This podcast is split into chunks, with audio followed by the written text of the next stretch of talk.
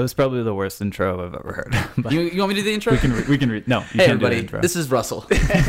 Welcome to at the Russell Duck. it's just you change that in post. Say at the Russell. Duck. Russell edition. Um, yeah, Okay. go ahead.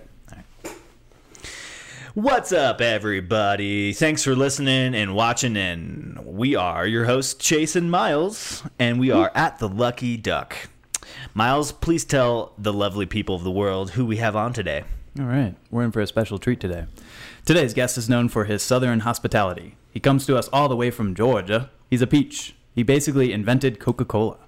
He's a founding member of the Lucky Duck, an expert in economics where he specializes in subscription data analysis probably. Lately, he's been working in Atlanta where he's been an outlier in the field. His achievements span as far as chief data scientist for a major eye study. It's no wonder many of the top economic magazines have called him the best thing since the modern day computer. His favorite tagline is do better. This is Russell. Hey, thanks for having me, guys. Appreciate it. Yep. Yo. Yeah. Um, that was quite the intro. I Yep. don't- I- We love you. it. We Yeah. love all his intros. yeah, they're Yeah. they're great. He spends about two weeks writing it, perfecting Wow. it. Yeah. That's why we can only release podcasts every two weeks. Yeah, because I need two weeks to prep. yeah. Gotcha. Yeah. Yeah. So we have some really grueling questions for you today. All right. Yeah. No. Let's uh, let's fire it off. Yeah. So why are you the way that you are? Well, uh, see, sometimes you drop babies, and I dropped a lot. Oh, you didn't get dropped. Wait, you dropped a Yeah, lot. I'm a bad person. nice. Um, what are we drinking today, boys? Uh, it's something the- on your tap, right? So yeah. We are drinking. Actually, oh wow! I, I just realized that the beer is the glass that I'm drinking it out of is where it's from. Oh, so that's awesome. It is a, dry dock apricot blonde. Yeah, it's very delicious. tasty. Yeah. I'm also drinking a um, completely. Don't show the Yeah, yeah, yeah, yeah, yeah. We'll have to blur it Oh, wait, out. why is this here? We're not sponsored by Tums. it's um, squirt. Yeah, no, this is uh, just generic lemon lime soda. Yeah, yeah. Cool. Tab. From, from Sam, I mean uh, Sam's Club. I mean Costco. I mean, oh shit, Publix. We can't say any of the Yeah. corporations. Also, don't sh- like. Yeah. Okay. I, the- I've turned it away. From okay. Cool. Yeah. Dasani. Oh, oh, oh, are we not allowed to show like labels on the on YouTube? Are they No, gonna be I- like, I think hey, it's okay. I think there's, like, you some talked about thing where it's dropping babies and we can't be associated. with Yeah. It's probably I- to get you know. Sued for all the money. once you guys get above 25 views, I think that's when they'll be like, we got to worry about these Yeah. guys. We Yeah. had 45 on our first one. Oh. Yeah. So Oh. we should probably watch that and make sure. Snap. Damn. So far, we have two published. This is our official ninth episode. So welcome. If you're still listening and it's number nine, thanks. Yeah, thank you. We're surprised. We thought we you guys dropped off at like number four. Um, The second podcast had about a fifth of the amount of viewers as the first. that's expected. But the third podcast, don't even get me started. Got to get on targeted advertising, bro. Got to Yeah, start know. pushing this material. Yeah. marketing. We pushed it. So we paid I'm for flipping the script on 6,000. you guys. I'm just like, so like, what is your uh, like social media strategy? What's all these? Just teach us how to do a podcast. So um, what's up? What's what's new in, with you? Uh, nothing new. So you kind of covered it in a lot of the intro there. You know, I'm uh, based out of Atlanta now, uh, working in data uh, analytics. Dater. Yeah, data. Yeah. Uh, data. I hardly know her. Fuck. Can we just restart? do the intro again? Damn it. um, no, so it's been pretty fun out there. Uh, I've been there for the last four years now. Same company. Yeah. Um, a small little consulting firm called Mather Economics. Uh, we've focused mostly on subscription analytics. So if you have a subscription-based company, uh, we help you figure out reacquisition, acquisition, churn. When people say churn, they just mean like people stopping their subscriptions. So we just help them do analytics on that, and we help them with pricing and whatnot. Yeah, Uh, so we have uh, a lot of subscribers. Yeah, um, we have- and we do Oh, we do a lot two. with subscriptions, Yes, like yeah. on YouTube and stuff. Uh-huh. And so, Yeah. what would it con- like? What would it cost for us to get your analysis on our subscribers and Oh, it's kill our it's churn COVID rate? right now, so we'll we'll pay you to actually Oh, take our cool. business. so Has All your has your uh, business uh, has Mathers um, I guess got hit by COVID or are they still you pretty know, much the in, same? in a consulting firm like that, I think especially when the majority of our clients are newspapers and news sites and, and news media, that becomes a super important good for the public. Mm-hmm. You know, you you need news. you need constant news there. So they actually had an uptick in digital subscriptions quite a bit. Um, there was some print drop off, but I, you could see it in the data. This humongous little spike that happened in different markets. You know, you have the New York Times that had a really big jump. You've had you know some uh, the Tribune Company, even smaller local papers like the Naples Daily News even had like a small uptick. Uh, You guys uh, do analytics for them? yeah, we do. So we do analytics for pretty much every major newspaper uh, in the, New United York States. Times? Uh, New York Times. Yeah, we, we do analytics for them. Mm-hmm. Uh, actually, just wrapped up a project with them the other day. Are you the ones who leaked the tax returns? Uh, yeah, that was us actually. That was Mather. No, uh, you, can, you have to cut that out. we were just kidding. Uh, yes, for legal reasons. I'm kidding.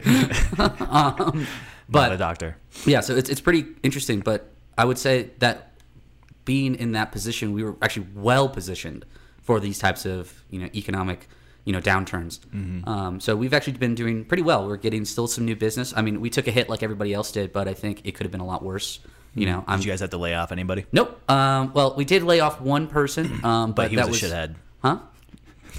that person was not good. Well, no, she was great. Uh, she was just the office manager, and we don't have a Oh, lot of on-site stuff. no more donuts. Yeah, no more donuts. You know, no, more snacks no in the more kitchen. Velveeta Yeah. breakfast. No. Uh, Did you guys see, at, at least at first, maybe, or even now, like some companies that even though their sales could be increasing or their subscriptions could be increasing, that they still cut spending in preparation of yeah, what? yeah. is to You come? saw a huge slash in budget for advertising and things like that. Like Mm-hmm. those, pretty much. We were working with some advertising projects for some newspapers, and they just pretty much fell off because they're like, well, we don't have it in the budget anymore. Yeah. moving that out. So you're definitely seeing a shift in dynamic. A lot of people at first were, even though they were well positioned, they were getting digital subscriptions.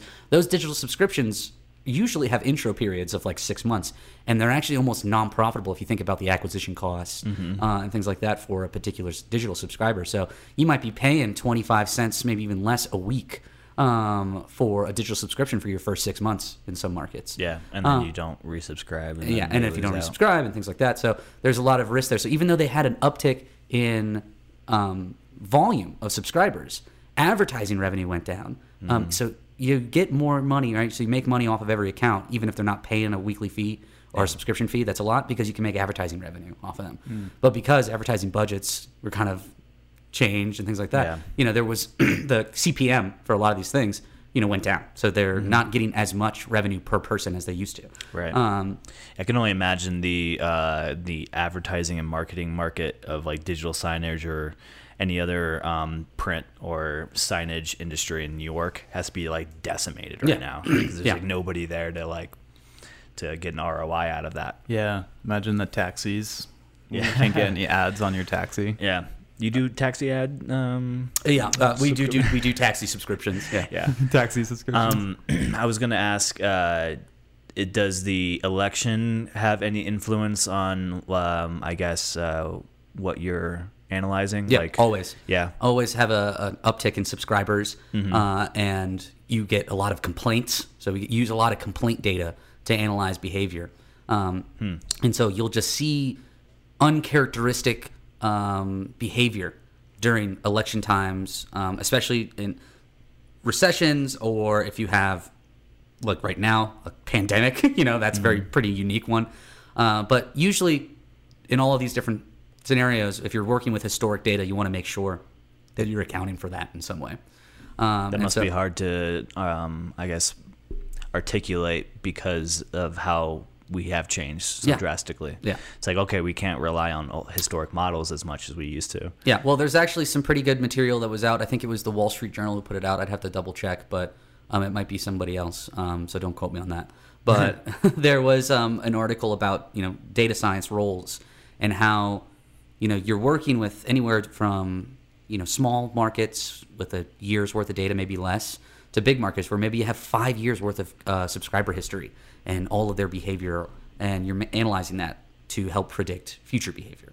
But for the most part, that's works, right? And works in, in most cases. But now you're having this pivotal point in history where the behavior might actually be permanently changed. So, like, there's these ideas that all of these models that we're currently using in any kind of data science role at any company, not just mine, um, where the data is actually kind of trash almost, where it's like you can Yeah. just get rid of it because it doesn't represent true behavior now, Mm-hmm. um, and that's what a lot of companies that we're working with are, are kind of you know pivoting on. They're really trying to ingrain themselves into the digital space and digital media um, because they see that as a future. And print, which everyone has already kind of felt. You know, ask any teenager, they're like, "What's a newspaper?" Yeah. you know? um, so those types of things are, are definitely declining. They're still pretty common. Like people still get a lot of newspapers. I mean, uh, but I would say that the the goal now and the behaviors are starting to veer towards digital um, behavior. And obviously, you've got companies that are in the forefront of that, like you know Google, Facebook, Amazon, all that. You know, they have internal data science teams that are What? doing No way. yeah, that are doing insane insane modeling. So they do use our data?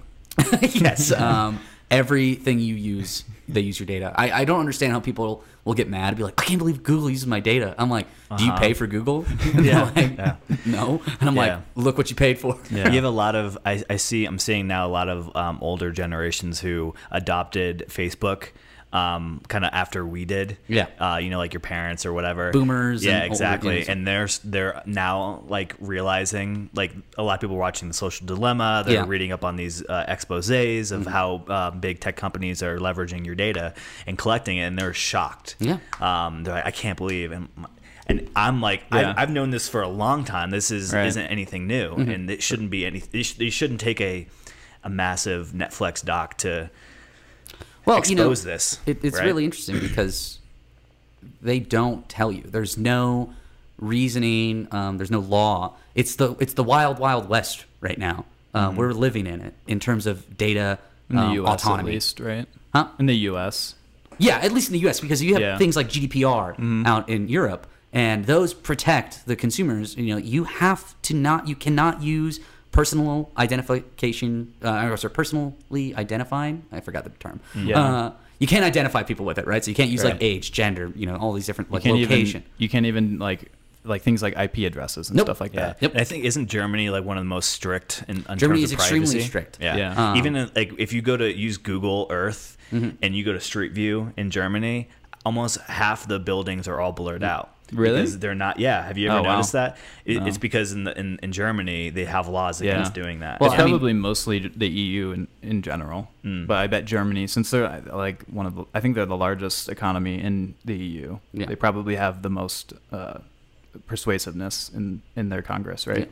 yeah, exactly. I guess. Yeah. But yeah, so there's protection for those types of things out there, and that is actually recent. That's not like GDPR has Yeah. been around for years and years and years. It was I mean, about three years ago. Yeah, it was right it- when I started work for my company, Mhm. and it's really interesting because uh, I think it's a pretty good thing because Yeah. it it protects people. I mean, uh, like you can say, well, people shouldn't just not be dumb, but.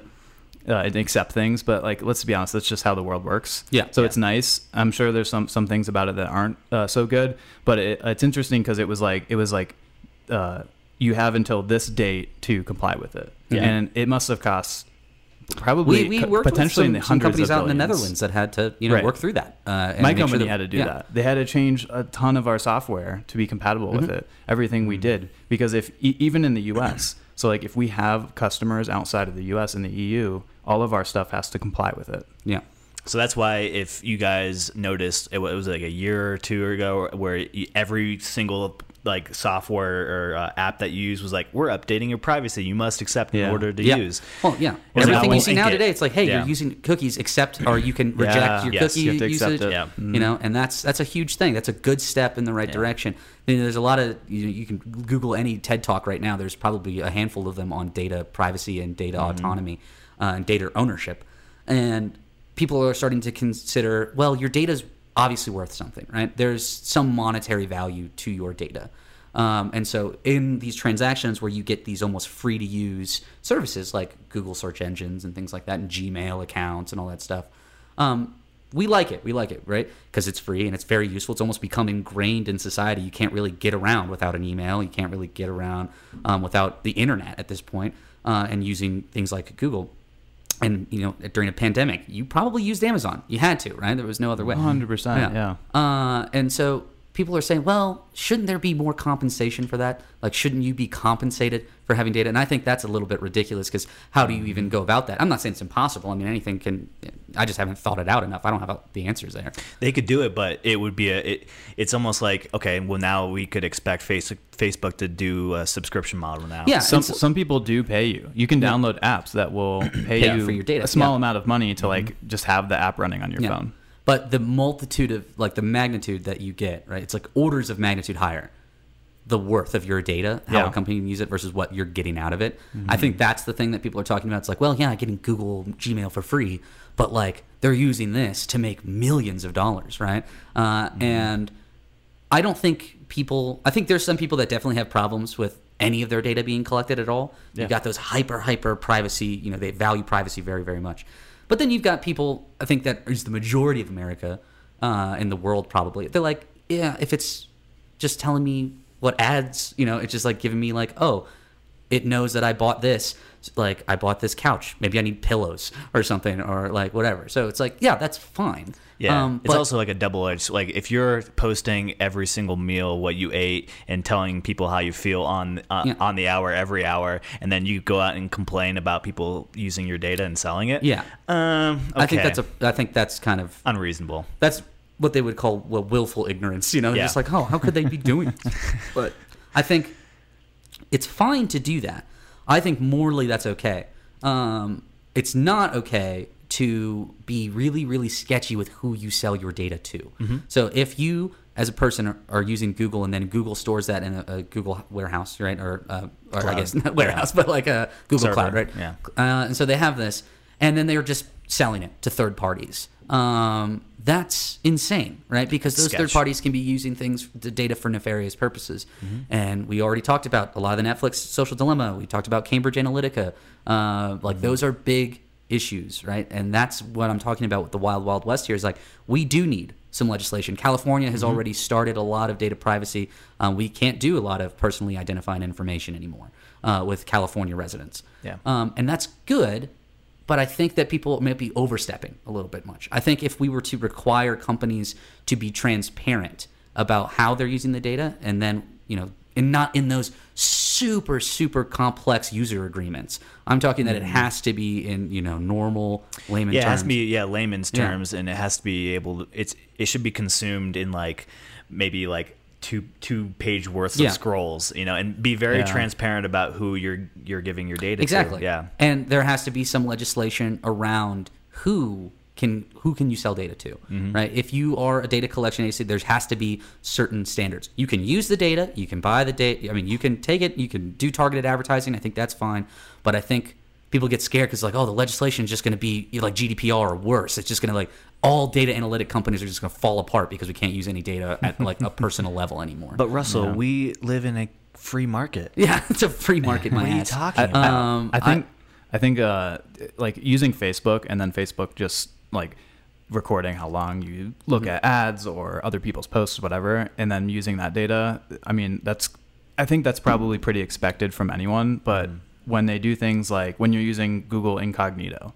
Yeah. Uh, and and, and uh, websites or even Google still tracking what you're Mm-hmm. doing, or in your Facebook Messenger when you're talking, having a private message uh, chat with someone, them using that to advertise or sell that data. That as is well. that is a huge invasion of privacy, and I think that that should not be uh, used. I, I think was that I was in the shower and I was talking to Janie or uh, my wife Janie, uh, who was like doing her makeup, and I was like, "Do you think we need a new bed?" And I said, I just said it once. Yeah. She was like, "Yeah, maybe." And then literally we sat down for breakfast, and it was like all purple ads. yeah, I mean, my sister was my sister's Wow. planning like her Right? wedding. I think my phone was like in the next room. I'm Yeah. like, "How did they get there?" My sister was planning her me? wedding, and I was like, "Oh, she should do it in Jamaica." And then like I go on mm-hmm. Facebook two seconds later, and it's like Flights to trips to Jamaica, Yeah. pretty cheap, Extra flights. And I was like, "That's pretty cool, though." I, could, I could get one of those. Did that, didn't that happen when I was in South Africa? And mm. I was telling you, wasn't I telling you I was going to buy the purple bed then? Yeah. And Yep. then you I started, getting, ads. yeah. I think I, I texted you. No, I think it was on a phone call. Maybe It, Was it may have been on a phone call, yeah. Or crazy. Um, yeah, it Maybe might it was have been. Yeah. it wasn't phone call probably. But I was in South Africa. Bottom line is, I think data collection is fine, Mm-hmm. but there has to be some more like rules and regulations Yeah. Mm-hmm. around it and ethics around it. I think there needs to be a discussion about ethics.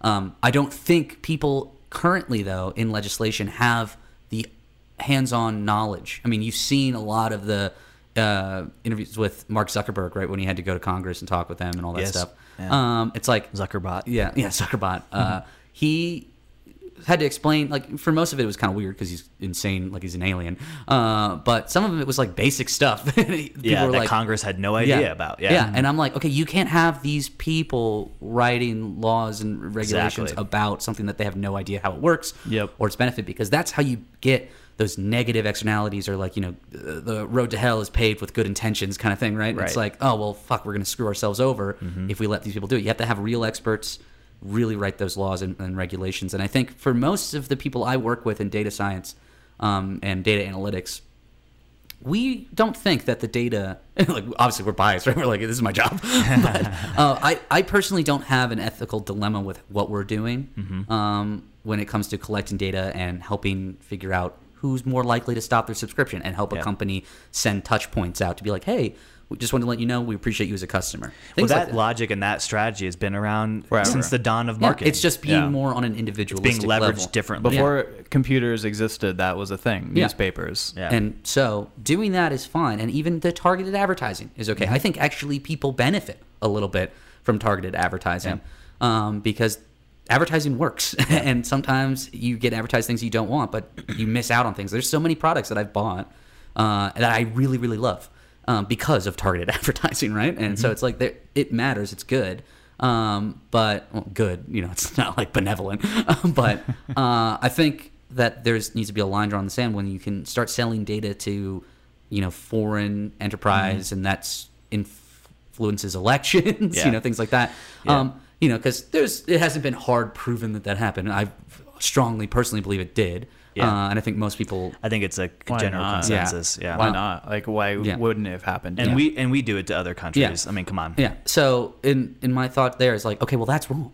like let's not let that happen. Um. So We're we're just What- in this vicious. We're in this cycle where where in any like new innovative technology or process or what have you, where there's like it's wild wild west like you suggested. Yeah. Then something happens. Like that's why we have safety protocols in Yeah. in um in uh, factories. Yeah. Right. A couple people had to die before Yeah. there's some safety Why the fuck do you think we measures have coming in. seatbelts? Yeah. Exactly. You know? Um. So we're in that thick where we're right before regulation comes in Yeah. to protect its citizens or the Yeah. users. And a lot of people, you're gonna every fucking libertarian listening to this right now is gonna be like, "But my government don't want to involved in my free enterprise." Yeah. And I'm like, no, no, no, no, no. That's yeah. not true. There's Uh, got to be a little give and take. Yeah. There's, there's, I mean, anything digital, I think right now is is very wild, wild west. Like uh, tech companies, Yeah. which most AI. people think a lot of them are monopolies. Yeah. AI, yeah, that's Yeah. a huge one.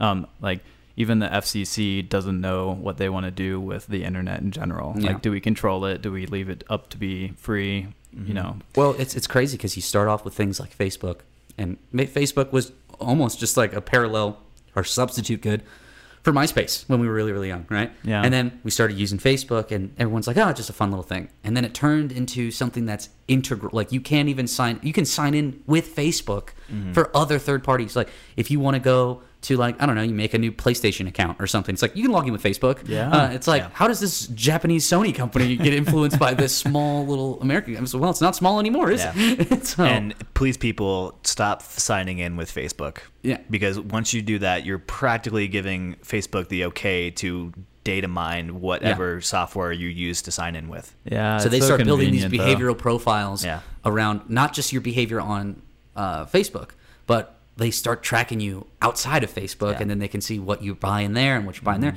and that just increases the leverage of your data for them, and they're able to sell that at higher rates because it's more detailed, and they can put all these you know machine learning models together to really really target you.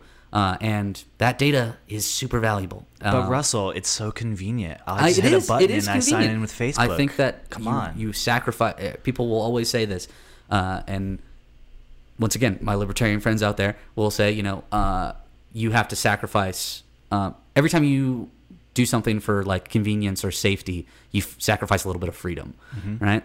And that's true. That that is that is not cor- incorrect. It's Uh, it's, it happens everywhere, right? When you get into a car, the convenience of going from A to point to B point without having to walk, well, you sacrifice. You have to wear a seatbelt, right? You have to- you have to you have to abide by the speed laws, laws. yeah. Yeah, There, yeah, it's Yeah. a perfect example. And I don't. I think that a lot of the time people are, yeah, they have these really strong ideals on the market or you know just like ethics in general. It's like all or nothing thinking. Mm-hmm. Absolutes. Yeah. And it's like in reality though, there's so much more subtlety to things. And it's like, yeah, you can't have a hard and fast rule for everything. Some things you can. But when it comes down to data legislation, right? And people will be like, "Oh, okay, well, that's, you know, being over like I don't like Big Brother in this, you know, get involved." And it's like, "Well, the line you always hear is like, if they if this happens, if they regulate this, then just imagine what they're well, going to do. That's and that's Slippery slope that's that's logic. The slippery Yeah, slope logic, slippery I think, is is once again it's subtle. Sometimes it makes sense, and sometimes it doesn't. But it's like to draw parallels to things that are not the same issue because they are fundamentally different. Um, I think is a logical fallacy. Uh, So and people need to be more okay with gray. They need to be more okay with the middle group. That's why the country is so torn right now. Is because no one likes fucking moderates. It's like it being there's you know people are like oh I don't want a socialist country and I'm like oh fucking cat look, look at every like young person's Twitter today. Everything is memes about fuck capitalism Yeah. and all these other things. You know. yeah. And it's like I get it. I get your your anger, but capitalism is good. Yeah. Like it works. It works. But It's the best thing we have. The purest capitalism, which is what real libertarians want, is Crony, is that what it is? well, so what happens is when you have the pure, and this is my opinion, this is my in my dissertation. Uh, so is it uh, really? No, I don't have a dissertation. Oh, I don't know. But you got your master's. I, did didn't get my master's Yeah. degree from the lovely Florida State University. You can see it right here. Ooh, Uh, Shout out. They but- almost won their game today. Yeah, well, almost is a long shot. stretch. uh, but um, I've lost my train of thought. Oh yeah, so uh, when you're working with capitalism and you leave it un- like unfettered capitalism, in certain institutions, when you have like the current, like let's say our political system, right? So our checks and balances is ripe for corruption, right? Um, so when you have unfettered capitalism, it can usually lead into something called crony capitalism, which is what we deal with a lot of the times today where it's like everybody has their uh, well, yeah, everyone buys politicians essentially, right? And so like big industries, you start getting these monopolies. You don't have any antitrust law. Uh, so you just have monopolies occur, and then they start putting money in politicians' pockets, and then they can control things. That's crony capitalism. Um, and then if you have socialism, pure socialism, um, you you run the risk if you have not a strong political system, you will have you know full on communism and Yeah. like just really bad you know dictatorships and things like that. So it's about there's this idea in classical versus what they call Keynesian economics, whereas in Keynesian they're like the government has a true role in the economy, and if you go to Florida State, which is a uh, bought out by Koch money, Yeah. uh, not Coca Cola, uh, Koch brothers. yeah, the Koch brothers, Yeah. um, and there's tons of uh, um, colleges of economics around the United States that's bought out by Koch money, and they push this rhetoric of anti-Keynesian thought. Oh, you know, um, where it's which essentially means you know there's no government involvement. Mm-hmm. You know, the market is self-sufficient. The invisible hand, Adam Smith, all this stuff. Yeah. Do and it's think, like do you think that they actually believe that, or or do they do that? they benefit from it because, because they it- benefit they're from it. but they don't. right? No, no, I know, I get that. But do you think they actually believe that's the best? Uh, uh, Some people do. Some people really do Yeah. believe that unfettered capitalism is the best Mm-hmm. solution for any market to grow.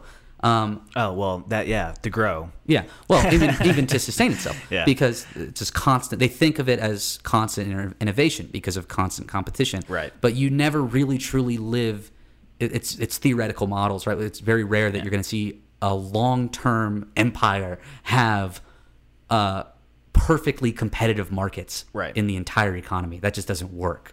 Um, not because it doesn't work; it just doesn't happen, like in practice. Because Um, where where do you? I mean, once you've grown, once you've hit this point, where do you go from there? You keep growing, right? Yeah, and Yeah. so it just yeah, it's a nightmare to think about. Um, hold on. Yeah, we had a we had a really interesting podcast. Um, I think it's number four or five where we talked about Venezuela, and we had Yeah. our friend Paula on who um, was born there, and we talked about how it wasn't just socialism that uh, crippled the economy, but it was a single um, output or export kind of economy Yeah. that, in, in combination of fixed pricing, socialism, that really Yeah, destroyed that country. and those those thoughts from like libertarian sides or I guess more conservative sides are correct. You know, when you start putting price floors and price ceilings, you know in large important parts of the market, you know in like major exports, you know there's global implications on that, and there's also you know domestic. So for your country, so Venezuela, you know I and I haven't done a lot of reading on. it. I mean I know do econ all the time. So, Yeah. but I'm mostly what they would call a microeconomist. I don't do a lot of macro thought. So when it comes to these types of policies, I don't really know all that much.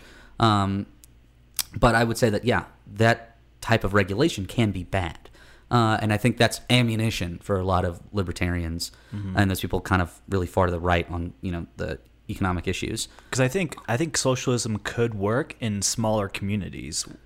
Um, Well, I would say that it can probably work in larger communities, but I, like I said, I don't think anybody should be having the conversation of, well, what's better, capitalism or socialism? Yeah, and it's like that's that's Apples and oranges. Yeah, that's you- you're comparing things that should not be compared because they're actually better together. Uh, the the perfect economy that I would like to see, and you see it already in places like Switzerland and Denmark, you know, all these Eastern European countries, um, and even places like Singapore, like have really really free economies. There's this report called the Economic Freedom of the World report that was actually um, co-founded um, by a really famous economist that a lot of people know, Milton Friedman, uh, who is pretty much a libertarian god. Uh, he was a monetarist, and he was like, "Yeah, free markets, everything sucks unless it's a free market." And but he wanted to put together this report that ranked every country um, by their economic freedom. And their economic freedom was an index of certain you know characteristics like what is your access to uh, f- money? So meaning that like you don't have hyperinflation or things like that. Um, what is the strength of your judici- uh, judicial systems? So do you have like strong laws and regulations and things like that? And then you know certain other things like gdp output that most people care about and some other fields. And really isolating what kind of economic freedom do you have? Like if i go to singapore i can open a business tomorrow right? If I do it here, I have to jump through a lot of bureaucratic nonsense, Yeah. right? And so, with all of these thoughts, you know, you look at countries like Denmark and Sweden, and Switzerland, always ranking in the top ten, whereas the United States used to be uh, back in the '70s and '80s in the higher top tens. We've dropped out of the top ten, and this ranks about 152 sovereign nations or something. Mm-hmm. And um, so yeah, we keep falling down and down because of extra regulation, and that's libertarian side of being like, ah, see, government bad because we're Yeah. losing economic freedom, Yeah. and these f- countries are having um, much better success because they are more free economically. Yeah, if you're looking at those those countries, like especially Sweden and, and Singapore, it's extremely expensive to live there, Mm-hmm. and so it pushes out the lower class. And so when you have a, a, a country full of wealthy people, it, life's pretty good, right? Yeah, and that's definitely something you have to look at. Those are, are fields of interest that matter. But when you start looking at things per capita, as you know, when you look at output, uh, apples to apples, like why are they producing these types of things, or why are we producing them? Uh, what is everybody's comparative advantage? You know, you take these things into account as well as you know. There's a lot of rich people there. Yeah, well, why are there a lot of rich people there? How did they get to be so rich? Yeah. You know, you have to look at those things. Did a bunch of rich people in some other place just migrate there? No, that's not how that works. Well, sometimes it does, but uh, that's a different podcast. Well, I think what it, what a lot of it can be like in Switzerland, I think they have pretty good uh, tax rates. There, well, so right? that's that was so a lot of point. financial companies So move there. The the what I was going to say is that the libertarians take that as like, oh, regulation is bad, but it's like you look at those countries and they have really really strong socialistic tendencies, but they have relatively free market. It's Yeah. right because you In some have cases- high e- personal economic freedom. Yeah. So I don't understand that fallacy of logic from them on that. It's because the and this is once again my opinion, but the perfect economy is something where you have free markets, right? To a certain extent, but you have strong, very strong social safety nets. The mm-hmm. government should always have some kind of role to play in things like public goods, right? So no one is going to build fucking roads, right? Because roads mean something different to us today than they did in the 1930s or even you know the early 1900s. Yeah. Um, Wasn't so- it Ford that built a bunch of roads? yeah, in, yeah, like, and so it's like private area? roads were like a whole thing to talk about. You don't hear unless they- you're a libertarian nutcase and you're like Yeah. private roads, yes. And Mexico is a bit good, good example because a lot of the roads are actually built with cartel money. Yeah. it's not So- built by the government. well, that's a whole nother podcast. That's a mess. yeah, but but um, and I don't want to harp on econ for too long because I can go down a rabbit hole. that's wish okay. the- it's all very interesting. I wish so. the mafia was the ruling party. but what you'll find is is that countries that have you have the economic freedom to open a business, you know, there's not any real bureaucratic nonsense there. They have strong taxes, you know, very good marginal tax rates, um, and you really do tax really, really, really exorbitant incomes. Um, if that income is sitting there, if that income is moving through financial markets and moving around, then that's okay, you know. But it's people who sit on piles. People think billionaires are just sitting on piles of cash, Yeah, and they're like, right. no, they're not. That's going into the financial system.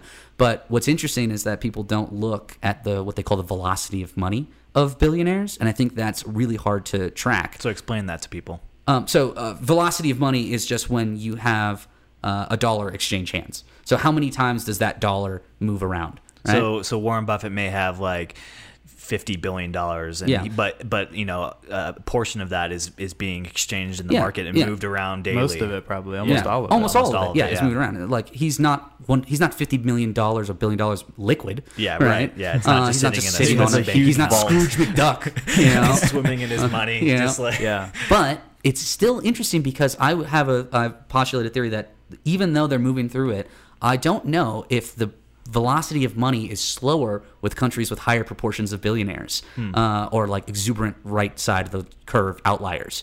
Um, and you might find that, oh, if we have a more evenly or just kind of normally distributed income levels, it doesn't have to even be perfectly normal, but just like pseudo normal, you can probably expect, in my theory, to see a better or higher velocity of money. Um, so I think that is is something to look at. No one's really done any research on that that I could find, um, but I would love to. If anybody out there has got any uh, links for me, shoot my way. Um, but I keep going off of these tangents, but um, it's all good. Keep The- going, buddy. the, the the strong economy is economy that has the free markets you have the individual freedoms and you have a strong government right and i mean we have one of the best governmental systems in the world if not the best Yeah. the constitution is great it can be improved upon i'm not going to sit here and say that it's a perfect document but i think with all the checks and balances that we have in our governmental system it sets you up for really, really good success. So government needs to just be refined. I don't think it needs to be overhauled. Uh, and then strong social safety nets. So giving people the option that poverty is is just gone, right? Yeah. Um, and people, like I said, you have this absolutism theory where it's like, oh, well, it wasn't like that in, uh, in 1900, 1776. And it's like, well, yeah, things are different. And that's the gray area I brought up earlier. Is like, you have to reevaluate, you have to synthesize the new data, you have to really make hard decisions. And sometimes they're not black or white. But some gray. people will be taking advantage of those social safety nets. yeah, who cares? who fucking cares? You know how much money is being wasted in bureaucratic systems right Yeah, now? right, yeah. it's like so people who complain about that shit are fucking infuriating to me. Yeah, It's- they're they're like cherry picking Yeah. their their their battles. don't cherry pick. There's so many things. Everyone you can takes do. advantage of everything. Yeah. People take advantage of tax loopholes. Yeah, Yeah. Our Like, president does. I it. love how people, the people who tell me, "Oh, but uh, they're gonna take advantage of the social safety nets." I'm like, isn't it you who like got 17 different emails so you get the same promo Yeah. rate on Hulu?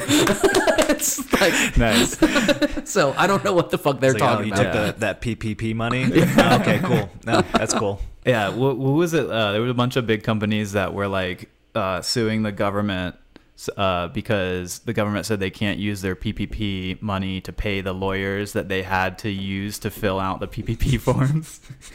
it's like, Oh are you God. kidding me? and that's the type of bureaucratic shit you want to avoid. Yeah. Yeah. right? Like, and they're in- just doing it because they can, and Yep. they will get Yeah. Extra money. And I will say that. I, I've been harping on libertarians a lot. I'm talking about the ones that are like fucking diehard libertarians. Yeah, the unreasonable Most ones. Normal libertarians have more of closer to what I'm saying. You know, Mm-hmm. they might disagree with me on the uh, one of the most popular things that Milton Friedman ever suggested was something called a negative income tax rate, um, Hmm. which was if your income falls below, you know, a certain threshold that has been decided on through analysis and legislation you get a negative income tax will actually supplement your income just naturally. So it doesn't have to be, oh, well, if you have three kids, or, you know, I have to go through unemployment, I have to go through um, the t- uh, child tax credits, you know, all of these different departments and different, you know, bureaucratic uh, systems for, you know, uh, financial aid for you know people who are struggling and are in poverty. He's like, just have one thing, and people are like, oh well, that's impossible. You can't really do that. How are you going to m- manage that? And it's like, okay, not impossible. Eh, well, now it's fucking not because we have so much data. Yeah. Right. And this goes right back to what we were talking about about data is that I'm able, and this is there's part of this which is subjective, which you have to have real conversations with your um, congressmen, and you know they have to have legislation built and agree. Okay, what is poverty? right? And that has to be local. That, that's why we have state and local governments. And they say, okay, well, we know what the average price of groceries are here. I know what the average rent is for whatever, right? So we have to, as a community, identify what is a minimum level of poverty, right? Um, and if you look at that and you say, okay, now we know what that is in terms of cost, right? Because we say, okay, minimum level of poverty for, let's say, uh, a person, a single person, is okay. You want to be able to have a bedroom and a bathroom, or like somewhere to sleep, like shelter of something, right? Um, so what does that cost for some kind of r- for that square footage rent? Yeah. And You know? it changes everywhere. It's well, that's the thing. That's why we have local and state governments, and we collect so much fucking data. It's not hard to get that. I could do that in a fucking day. Yeah. Um, and so you get all this data and you analyze it, and then you say, okay, these are the thresholds, and we through legislation we agree. Okay, this is that. This is the level, and then they know your fucking income. You have to pay income taxes. You have to file taxes every year. And so if you don't make that money, we would just supplement your income. This is very similar to what people say about um, universal basic income. Yeah. Uh, universal basic income and negative income taxes can actually work together. I think that they might have more synergistic effects as opposed to being one or the other. Um, but the idea is you're able to people. The people are worried about like, well, if I'm only getting a thousand dollars, that's great for the guy in Wyoming, but for me in California, that doesn't mean shit. Yeah. And it's like, well, that's why you look at it, you know, by state, and you adjust for inflation every two to five years or something. But wouldn't you have run into the issue where you have then poor people from California moving to places where they the safety nets are a little bit better for them?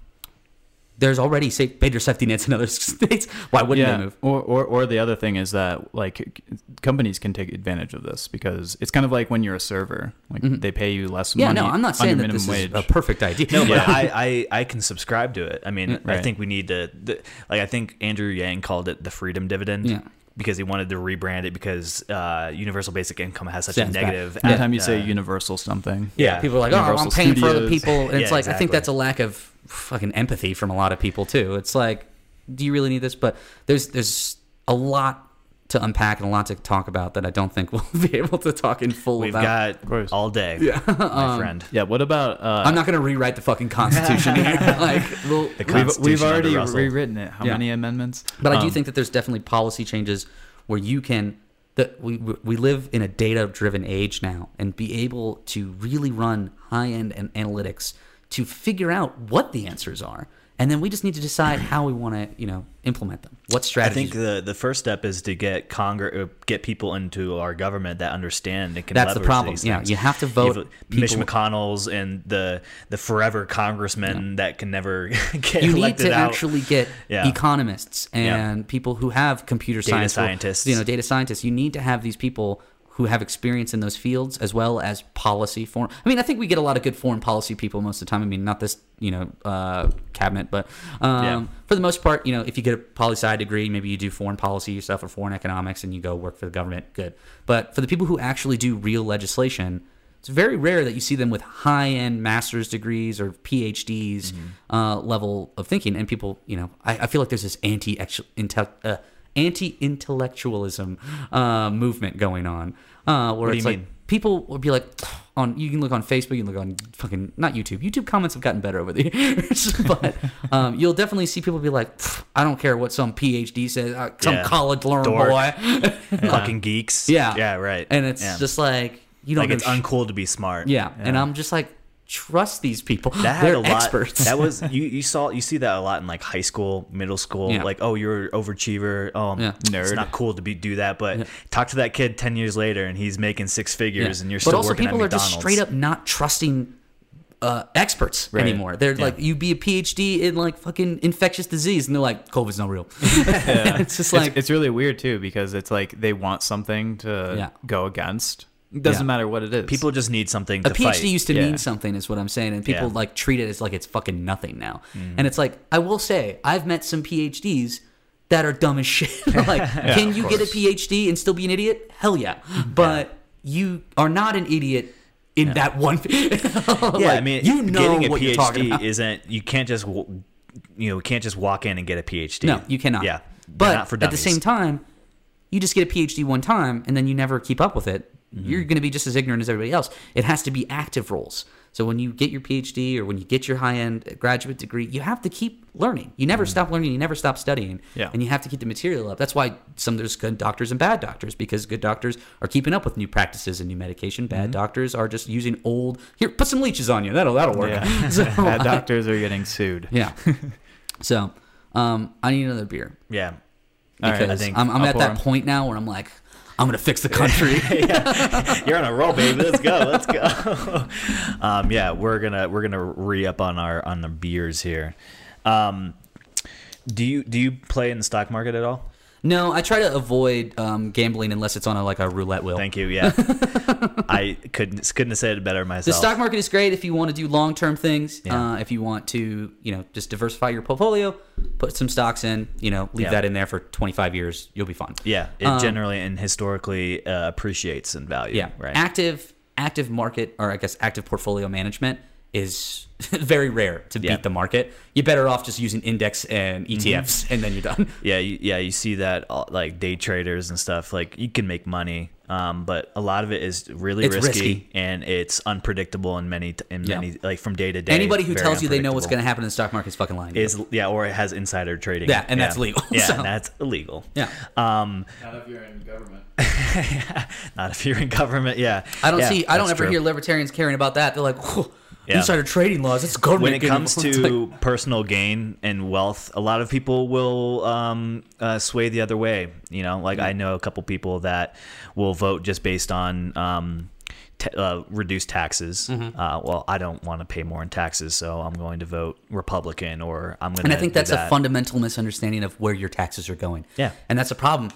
Is the government right now is very wasteful, and libertarians are right on that. Is that we Mm-hmm. need to be more transparent with the American people about where their money's going. Yeah. Um, and once again, it's not really that hard with data, is it? like people can, if you have a good data warehouse and, and data structure, you can track any and everything perfectly. And if you had the ability to say, oh, okay, well, the government uh, spent this much in the budget this year on, you know, social safety nets or something, you can even do broad categories. You don't have to necessarily use that. I think that that's better to do. And then people will have, for lack of a better term, I think most people are actually empathetic. Um, and I think that if they can see, oh, okay, well, my money's actually going to help people, right? Yeah, some Uh, people will say, "Oh, well, if I if I know I can fix the homeless problem, I I am okay paying more in taxes." Yeah. And a lot of people, and a lot of thank you, a lot of economics or um, people will be like, "Well, if you really want to help, give to charities. Don't give it to your government because your government's gonna waste Yeah. the, your money, your Exactly. taxpayers' money." Right. And so like I don't think I think that it's like an all-time low in terms of trust to the government, right? like people don't trust the government, and it's been historically that they've never had. Then it's like, how do you facilitate any kind of trust with your citizens, right? Probably a president that um, unifies its people. Maybe. No, that, might can't be help. it. No, that can't no, be it. okay. No, Yeah. sorry. I'm Uh, walls, walls. that's stupid. walls. I'm stupid. How do you keep them together? Just keep them real tight, real tight. real tight. um, yeah, I um, I, I dabble in the stock market a little bit, but not not recently. Um, it it's kind of weird to see. What do you see. do? Do you do like futures, ETFs? You- Um, yeah, not not a lot of index funds or anything like that. I I'll pick a couple uh, companies I kind of believe in, and Okay. I'll kind of invest in that and just and that's all you sit. have to do. Yeah, that's all you have to do in trading. Just if you believe in a company and you think it's going to grow, throw it some money, Yeah. and you get some money back. But what's concerning is when your your GDP falls 33% and your stock market is still in a bear. Like that's concerning to me. Yeah. Like and that and um, yeah, and and tracing that yeah, the bull yeah. Uh, tracing that back to like negative interest rates or low interest rates and the government keeping those uh low uh, intentionally to artificially stimulate the stock market or stimulate the uh, economy is kind of concerning. Yeah, And- but uh, I mean that's the Fed, and Yeah. I, like they have all their financial models and they Yeah. do all their research. Well, the Fed is, is is a very interesting institution that a lot of people have very mixed opinions on. Ev- almost every single developed country, especially the ones I talked about with like high economic freedom, have a central bank of some kind. And there's the idea of fiscal and monetary policy when you're working in when you have governmental bodies um, influencing the economy. Um, and that's Keynesian thought is to have fiscal policy, aka like stimulus packages from the federal government. And then you have monetarists who talk about monetary policy, and that's the Fed's role in actually regulating the actual currency in some way. Um, it's funny because back during the the Great Depression, 1920 area, um, they did the opposite of what they were supposed to do. Uh, so, like when you have um, these recessions or these kind of low troughs in the business cycle, um, you're going to want to pump money into the economy. Right. But they actually restricted the money supply, so you can have uh, expansionary or restrictive um, monetary or fiscal policy. And so expansionary is when you pump money in, and, you know, and you know you sell all these uh, bonds. Or sorry, you buy all these bonds and you know treasury bills. Uh, and so they just did the opposite of that, and they restricted money supply, and it actually went terribly.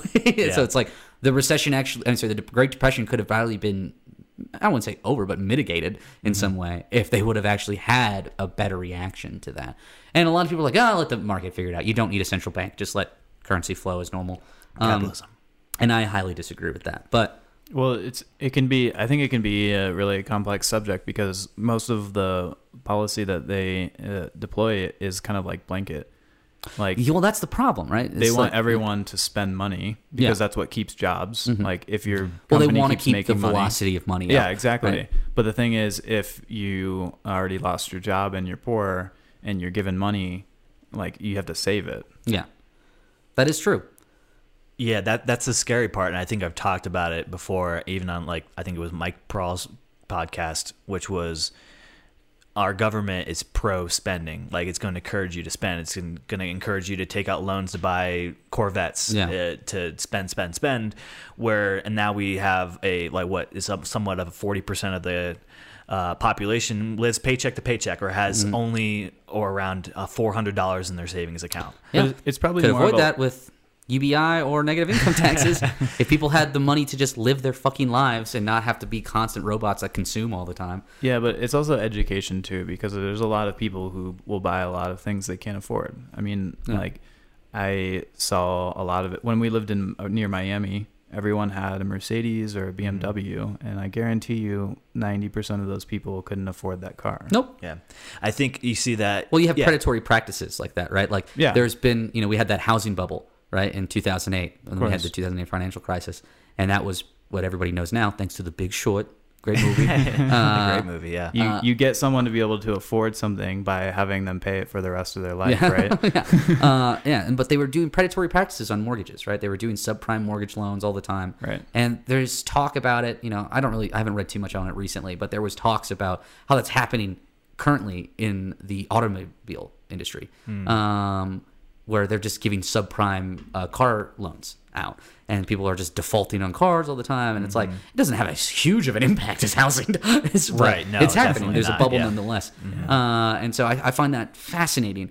And there's no, there's been regulation on um, housing and, and giving out subprime mortgages, Right. Um, but there's really not much on that on the car side now. So it's like this type of regulation I think is necessary, just like we have the same things with like antitrust law, like Mm-hmm. break up big banks, break up big. You can't have monopolies. Monopolies are bad Right. for the Yeah. consumer. Um, a lack of responsibility in those in those companies. yeah. Well, ethics are a whole thing, and that's when you start getting into subjective gray areas, and that's what people feel like icky. It's Yeah. like, ah, there's no right answer to this. Uh, I can't say anything. It's like, well, there has to be an agreed upon answer. That's how you have to do that. and you can get a con- general consensus or general agreement on something when you educate people, right? when you have high levels of education, Yeah. yes, uh, and you have people in political power, you know, that are not assholes, and that, they're educated. That would fix a lot of stuff. Yeah. yeah. Um, I- when I went, uh, when I visited LA for the first time, I was, uh, I was visiting my buddy Matt, who was a behavioral um, adjustment coach for League of Legends a Oh, pro wow. team. I think it was Phoenix, the Mm-hmm. Phoenix team. Um, and so they had just finished their season, and we went to like their end of season party, Uh-huh. and they they all live in like a house in LA, like a big big house, big pool, Mm-hmm. guest house. It's where they all play. Um, and if you know anything about you know esports, is it's heavily dominated by uh, Koreans. So a lot of Koreans play it. Um, and Which so which one? Uh, the uh, of the South nature or demographic. Um, yeah, there's no North Koreans. Can you Uh, imagine being- like there are. North Korea just fucking They're in dominating the North Korea. esports? is there is there a North Korean Oh. I'm sure there has to be, right? I guess there is. I don't know. I they feel don't like live they in the would- United States. They don't have internet, dog. How are they gonna esports? in the chat they're like hey uh, by the way north korea is bad you should know this like banned um, anyway so uh, i was at this party and we roll up and there's like ferraris uh, model s's Yeah. uh, lamborghinis and um, you age out really quickly in, in the sport. So Yeah. if you're like 21, that's considered actually old. So you have a lot of like 18 year olds, 19 year olds, 20 year olds playing the sport, and they come over uh, and they're sponsored by these teams to live in the United States and play and they all make like 150,000 Yeah. uh, six figure salaries and the first thing they buy is really high end cars Mm-hmm. Which $150,000 in LA buying a Ferrari is like uh, the most insane thing Yeah. I've ever heard. yeah it, it was it, it was I, I think it speaks to what we're talking about where these kids are thrown a ton of money and they spend it frivolously Mm-hmm. There's and, no education Yeah. Mm-hmm. on it. You know, you have some of them that are smart that put it away. They'll buy a yeah, Honda of. Civic. there's always there yeah Honda Civic yeah um This but podcast is sponsored by Honda Civic. Honda Civic uh, visit honda.com Honda Civic. It works. Yeah, eat good. um. Anyway, so I thought that was interesting, and, and just a kind of a point to be proven that um, education can Oh, Sorry, I uh, us make better financial decisions. Yeah, most likely. But I mean, there's always still like people have urges. You want to spend money. Oh, hell we talking yeah. About, we talking about urges? Oh, we don't. We're gonna pivot this We gotta podcast turn the lights urges off. now. Oh, at the Lucky Dog after dark. You can turn the light down. yes. It's getting crazy in here. Mm. Um, I don't know. I, I've always thought uh, a huge problem. I mean, every, like this isn't just me. Like I didn't come up with this. Um, but obviously, uh, like if you take someone like Bezos, who has what does he have now? Like two hundred billion, Something crazy, right? Yeah. Um, One and trillion. so and, and like 199 billion of it is like Amazon, right? I don't know. Probably not that much, but a lot of it, most of it. Most of it is. no, yeah. it's, And- it's all got to be coming from like Zappos. and, and and so uh like t- you have to you have to somehow uh put that money back into the economy so that other people can earn it right like he i don't want to say he's sitting on it because it's not cash Yeah. but so so here's the problem is if amazon stock or his portion of amazon stock increases by 20 billion dollars this year Mm-hmm. the only way to get money from him is to decrease his stake in Amazon. Mm-hmm. And so if you taxed him every year based on that amount, he would eventually at some point become but, but have a like uh, non-majority stake in Amazon, Mm-hmm. right? yeah, I guess so. Um, Because it's not cash. It's not like Yeah, like if I earn a hundred thousand dollars, Mm-hmm. that's just cash being put into my bank account, and then I do whatever I want with it. Yeah. But the government can say you, we're going to take uh, twenty, thirty thousand dollars of that. But for him, it's like he's making uh, value in his por- por- portfolio, Mhm. right? In in his stock. So now now what are they going to say? Give us like twenty shares of Amazon or twenty shares of whatever else mm. you own? because he's not cashing it out, and Right. they can't No. tax. I mean, the what's money. his salary? Yeah. Probably like a dollar or something, right? Yeah, it it's a loophole, so he Same doesn't thing with, like, lose Mark as much as of Right. his wealth. Yeah, Yeah, So- it's not as benevolent when he's like, I'm donating my entire salary. Yeah, And it's right. just like, Yeah. What? Okay. Quite frankly, I'm Yeah. going to be donating majority of the salary. Ask a lot of people. I've donated. I've donated Yeah. quite a few. You know, lot ask people anybody. say They'll that. tell you That's I'm one of the gonna best donators. Uh, I know a lot about donating. quite frankly, I'm no, super you not know a lot racist. about donuts, you fat piece of shit. Uh, yeah. Anyway, so how do you, how, I mean, how do you fix that kind of problem? Fuck if I know, dude. Right? like once again, I'll, I'll reiterate that it comes down to you know a lot of these macro thoughts, right? Because when you when you have these types of implications, because usually if you do that on an individualistic, uh, sorry, individualistic level, you're not going to have a huge issue. But when you have somebody who has so much of the fucking like when you actually have like a percentage point or more of the GDP, Yeah. that's a weird issue. Right. Yeah, right. like, can you imagine if you're like, ah, I'm one percent of the GDP? It's like Yeah. what? but yeah. The the capitalism has worked really well for you. yeah, you you won capitalism. You won. You won. yeah. yeah, but I think that it's I don't I really don't have an answer to that because there's so many different levers that move when you do that. When you say, "Oh, well, we're going to restrict that and we're going to put legislation on that." Oh, well, then that you know changes somebody's behavior over here because they're like, "Ooh, well, I can't do this." So, well, the real innovation in capitalism is how you can avoid tax. it's like that's what people are just coming up with all the time. Yeah, time. yeah. Um, so Just when you the when more you money you make, the the more successful you are. yeah, Right? yeah, math. So, yeah, that's a tough one. I don't I don't know if we have the answer. Maybe Bernie Sanders has the answer. yeah, it's take half of it every year. um, no, I mean, to me, that seems like like I think we have two major problems in the U.S. One of them is education in general, not just about um, spending and taxes and all that, but but like believing what you see on Facebook. Yeah. You know, like actually, like trust the things that you that you have a history with. Like, pe- like I trust you guys because I've been friend. Well, I don't really trust Russell that much, but Yeah. I don't Uh, trust myself. don't give me another beer. but I've been I've been friends with you guys so long, and I know like I can, you know, if you're telling me something, I'm like, okay, they're a good friend of mine. I'm gonna trust them. But if I just see a headline on Facebook or Twitter, then like, why would I trust that?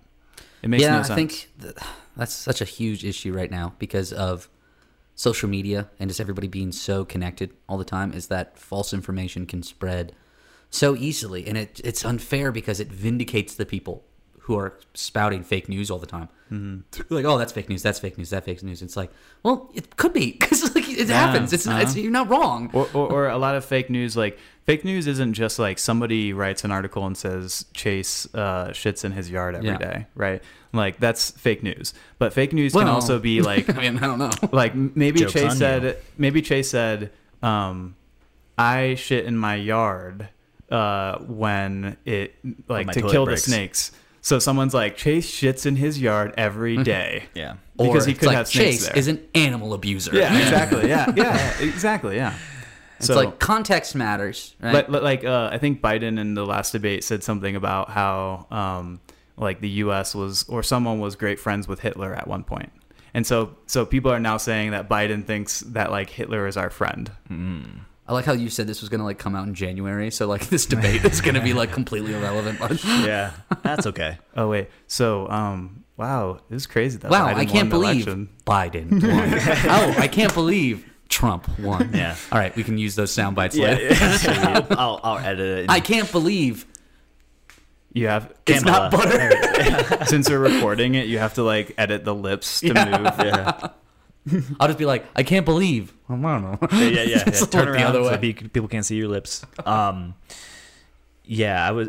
I think we had a good like maybe decade of where like like okay, so before that maybe like in the '90s, '80s, or whatever. Even before that, if you were a good liar, you could lie Mm-hmm. going unchecked because nowadays. You know, people can Fact just checkers pull it up on your Google. there. But now, But you- can so you much trust the fact checks? disinformation Yeah. and and reality Snopes. of the internet, Yeah. people are now them? distrusting the internet. So it's, Yeah. there's like there was a good ten years where like there's no bullshit, mm-hmm. you know, where they could fact check you, and now you can now you can go. We're going back to where you can lie again because there's so much disinformation. Do you guys there. remember when we were kids when the internet was becoming a bigger thing and Yeah. people were like, a lot of people lie on the internet. You don't, you can't believe Yeah. what you see on the Yeah. internet. That was a thing, like a normal Wikipedia. thing. Remember, you used to have Yeah. to. You wanted to use Wikipedia, And to, every to teacher was like, research you can't use Wikipedia as Yeah. a Yeah, source. you couldn't. It's not a valued Even though. Wikipedia cites the thing, so you could just like take the Go sites. ahead. Yeah. yeah. Yeah. Um, but anyway, But and that then, was that was a fundamental misunderstanding of the teachers at the time. Like Yeah. they don't know, right? Yeah, and it's like right. if you don't know what's happening, you can't make rules about it. yeah, yeah. And then and then uh, like ten years later or fifteen years later, wh- however long it was, it was like this new revolution of like, there's fake news on the internet. Are you Yeah, kidding right. me? What I see on Facebook is fake sometimes. clickbait. Oh my god. yeah, I don't I don't have an answer to that. I think Wasn't asking. re no, I know. Thank you for your time. Please leave. reinstilling trust in your news sources is hard. Oh, It's like, how, what else can you do besides prove, you know, it's true? But how can you prove it's true unless you straight up fly the person out there and put it right in front of their fucking face? Yeah. Um, you know, because anything can be a lie. Anything you can literally. It's a non. What sucks is that they're called these non-falsifiable arguments, right? It's like the Bible. It's Yeah. like you'd be like, you can't tell me it didn't happen. Yeah, it's like well, that's you, what- that's exactly what I was gonna say. Like, Yeah. imagine 100, 200, 1,000 Yeah. years from now when they find things from our time, they're gonna be like, "What? Obama was gay?" There's like 20 sources of it can't on the tell me it did it.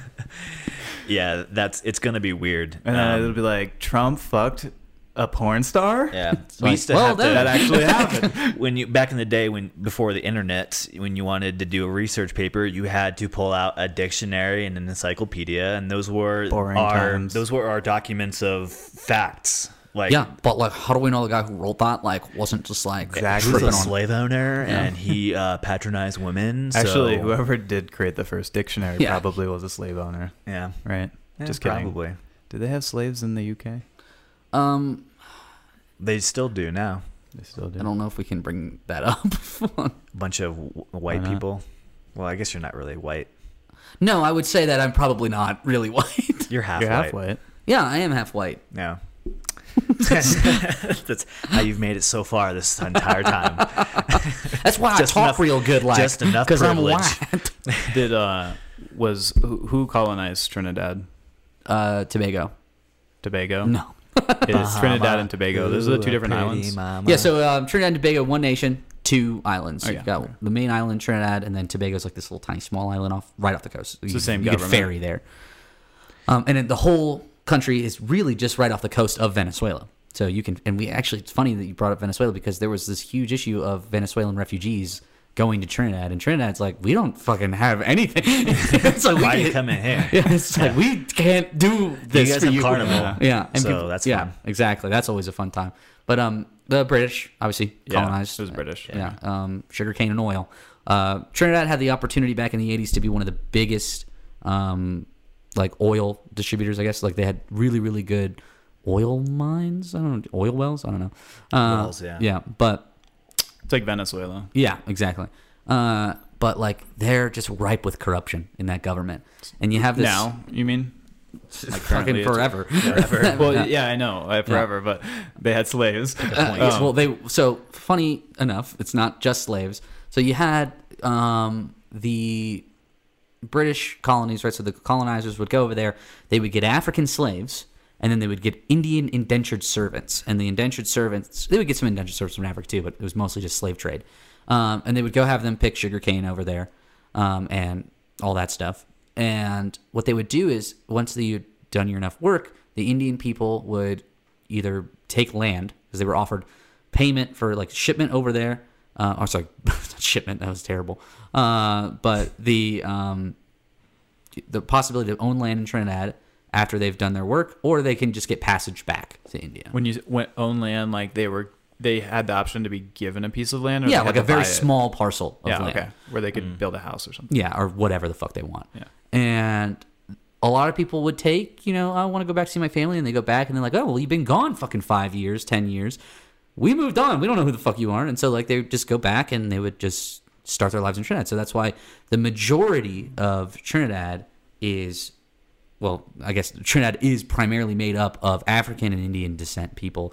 You have African and Indian races. You have a very very small like Somalian. Uh, I, I'm sorry. Oh no, I said Somalian. What am I thinking of? That is African. You know, um, no, it wasn't because that is right. But Sweden. There's another small, Swedish people. Oh, I'm Germanic? blanking on the name for some reason. Um, Thailand. we had a huge issue. There was a huge refugee issue with them. In Oh, Syrian? Syrian, yes. Actually, there's Okay. a very small Syrian population. Wow, interesting. Um, because they immigrated there recently. Yeah, or- yeah, and so like, and they're actually one of the richer demographics there. They actually make up a good portion of the wealth um, for being such a small demographic there. Yeah. Um, but enough of that. But the Trinidad is pretty much split into political parties of like Indians and blacks. Um, that's primarily how it's split up. And so like the current prime minister uh, is in that he's, he's more supportive of the black population. Uh, and I think the previous prime minister, she was Indian. Uh, and so like they, they go back and forth in that. It's, it's very similar to how you'll see political divides via in India, like with the Muslims and the Hindus, right? You have a Hindu party, like the Hindu nationalists, right? Is a thing Yeah. with uh, a prime uh, the Modi, whatever his name is. Or the other thing, what do they call that? Caste system. Yeah, the caste system, but Yeah, that's like caste. that's more of a, a class system. not So necessarily. not really in the government. Yeah, I wouldn't. I mean, I wouldn't really call it that, and I can't speak on Indian politics much more. If you want to go check out fucking Hasan Minhaj on the uh, whatever Yeah. it's called, Or uh, IndiaGovernment.com. yeah, the Patriot uh, Act, Patriot Act. That's what it's called. Netflix. Yep, it's a great show. Um, unfortunately, they, they- canceled it, but Are they? Um, is there a lot of racism that happens in Trinidad? Yeah, I would say that it's you know it's a small island. You got to get along. So there's people are people. I don't know. They have that island mentality of just like chilling out, relaxing, all cool, shooting some b-ball outside the school. Um, but they uh they have these terms for like when you mix with like black people. Uh, I forgot what it was. I- I'd have to look it up. Can you pull that up, Jamie? Uh, when, Yeah. uh, Mixed. yeah, when you have uh, Trinidadian people mix with you know black people, it's it'll come up. Oh, it's like a it's like a word. It's a, yeah, it's a like it's term. like it's it's like some derogatory term they use No, okay. to a muggle. Yeah, it's like a muggle. Yeah, it's for fucking ease of use. Let's say it's a fucking muggle. Uh, and so they'll be like, oh, if you're mixed with black and you were Indian before, it's like, oh, you're this, and it's like, well, that's not a nice thing to say. Yeah, yeah, they, yeah. they did that in uh, Africa. That was part of the apartheid. yeah, Was Oh. like if you were black, if you were uh, colored, if you were Mm-hmm. Indian, and I think it was like Chinese or Asian, it, you were treated differently based Yeah. on those different. and that's exactly what they're they're doing there. And so like I think that has become less of an issue. I'll say that it's not Douglas? as the thing anymore. Dougla? Huh? Dougla? Du- Yeah, Douglas? that's exactly right. Yeah, Yeah. that's Is it exactly what Dougla they're or called. Dougla? Uh, I, just- I don't know. Uh, Fuck, fuck that. Yeah. Fuck fine. Uh, Yeah, because I heard, I, I've heard, and I obviously never been, so I can't tell you, but like in India, I've heard they're pretty racist against black people over there. yeah, Hasan Minhaj actually has a really good thing on that on Oh, the really? Patriot Act. Um, when we had um, the uh, George Floyd incident happen. Oh, um, okay. So he, he did, actually a did an special? immediate special kind of short episode where he just kind of called out, you know, the Asian population for being so fucking rude to. You know, Mm-hmm. I've heard like, that You're too. brown. You're brown. You're fucking. You think they're on your side, all this stuff, and you're treating all these black people like shit. And it's like you So what's that? I, I I'm not familiar with this. Oh no, it's just like Indian people, and not just Indian people, like Eastern Asian and stuff like that. They they have this idea that you know it's dirty to be black or something. Yeah, or it's like they're like you know, super racist. You know, they really, yeah, yeah. you know, there's there's a famous like I think it's a Thai um, commercial. Um, so f- from Thailand, uh, they had I don't know. I think it was like laundry pods or something, and they just like this girl puts a black guy in a washing machine. and He comes out as like a beautiful like K-pop star Oh or my something, God. and it's Oh, like really shit. really white skin. Oh, Yeah. actually, so yeah, that is a thing in Thailand. So if you Yeah. go into like a 7-Eleven or any other kind of convenience store, Yeah. there's creams that you buy, and it's lightening like, cream. Yeah, They want skin lightening cream. they believe that that's what beauty is to Yeah, have the light having skin. really really light Oh, skin. Oh shit. Yeah, and so like they see that and they're like, "Oh, you're ugly," uh, because you have that. And it's like that's so fucked up, man. Like it's ridiculous. Um, I would say that that's not as big of a deal in Trinidad. Um, it it is. Don't get me wrong. There's racism everywhere. Uh, you're not really ever going to avoid that. People have prejudices, uh, and I think education is really important on trying to weed out those or kind of get rid of. Them. I think it's almost human nature to have prejudice It is. because it's your you wanna- culture. huh? It's your culture.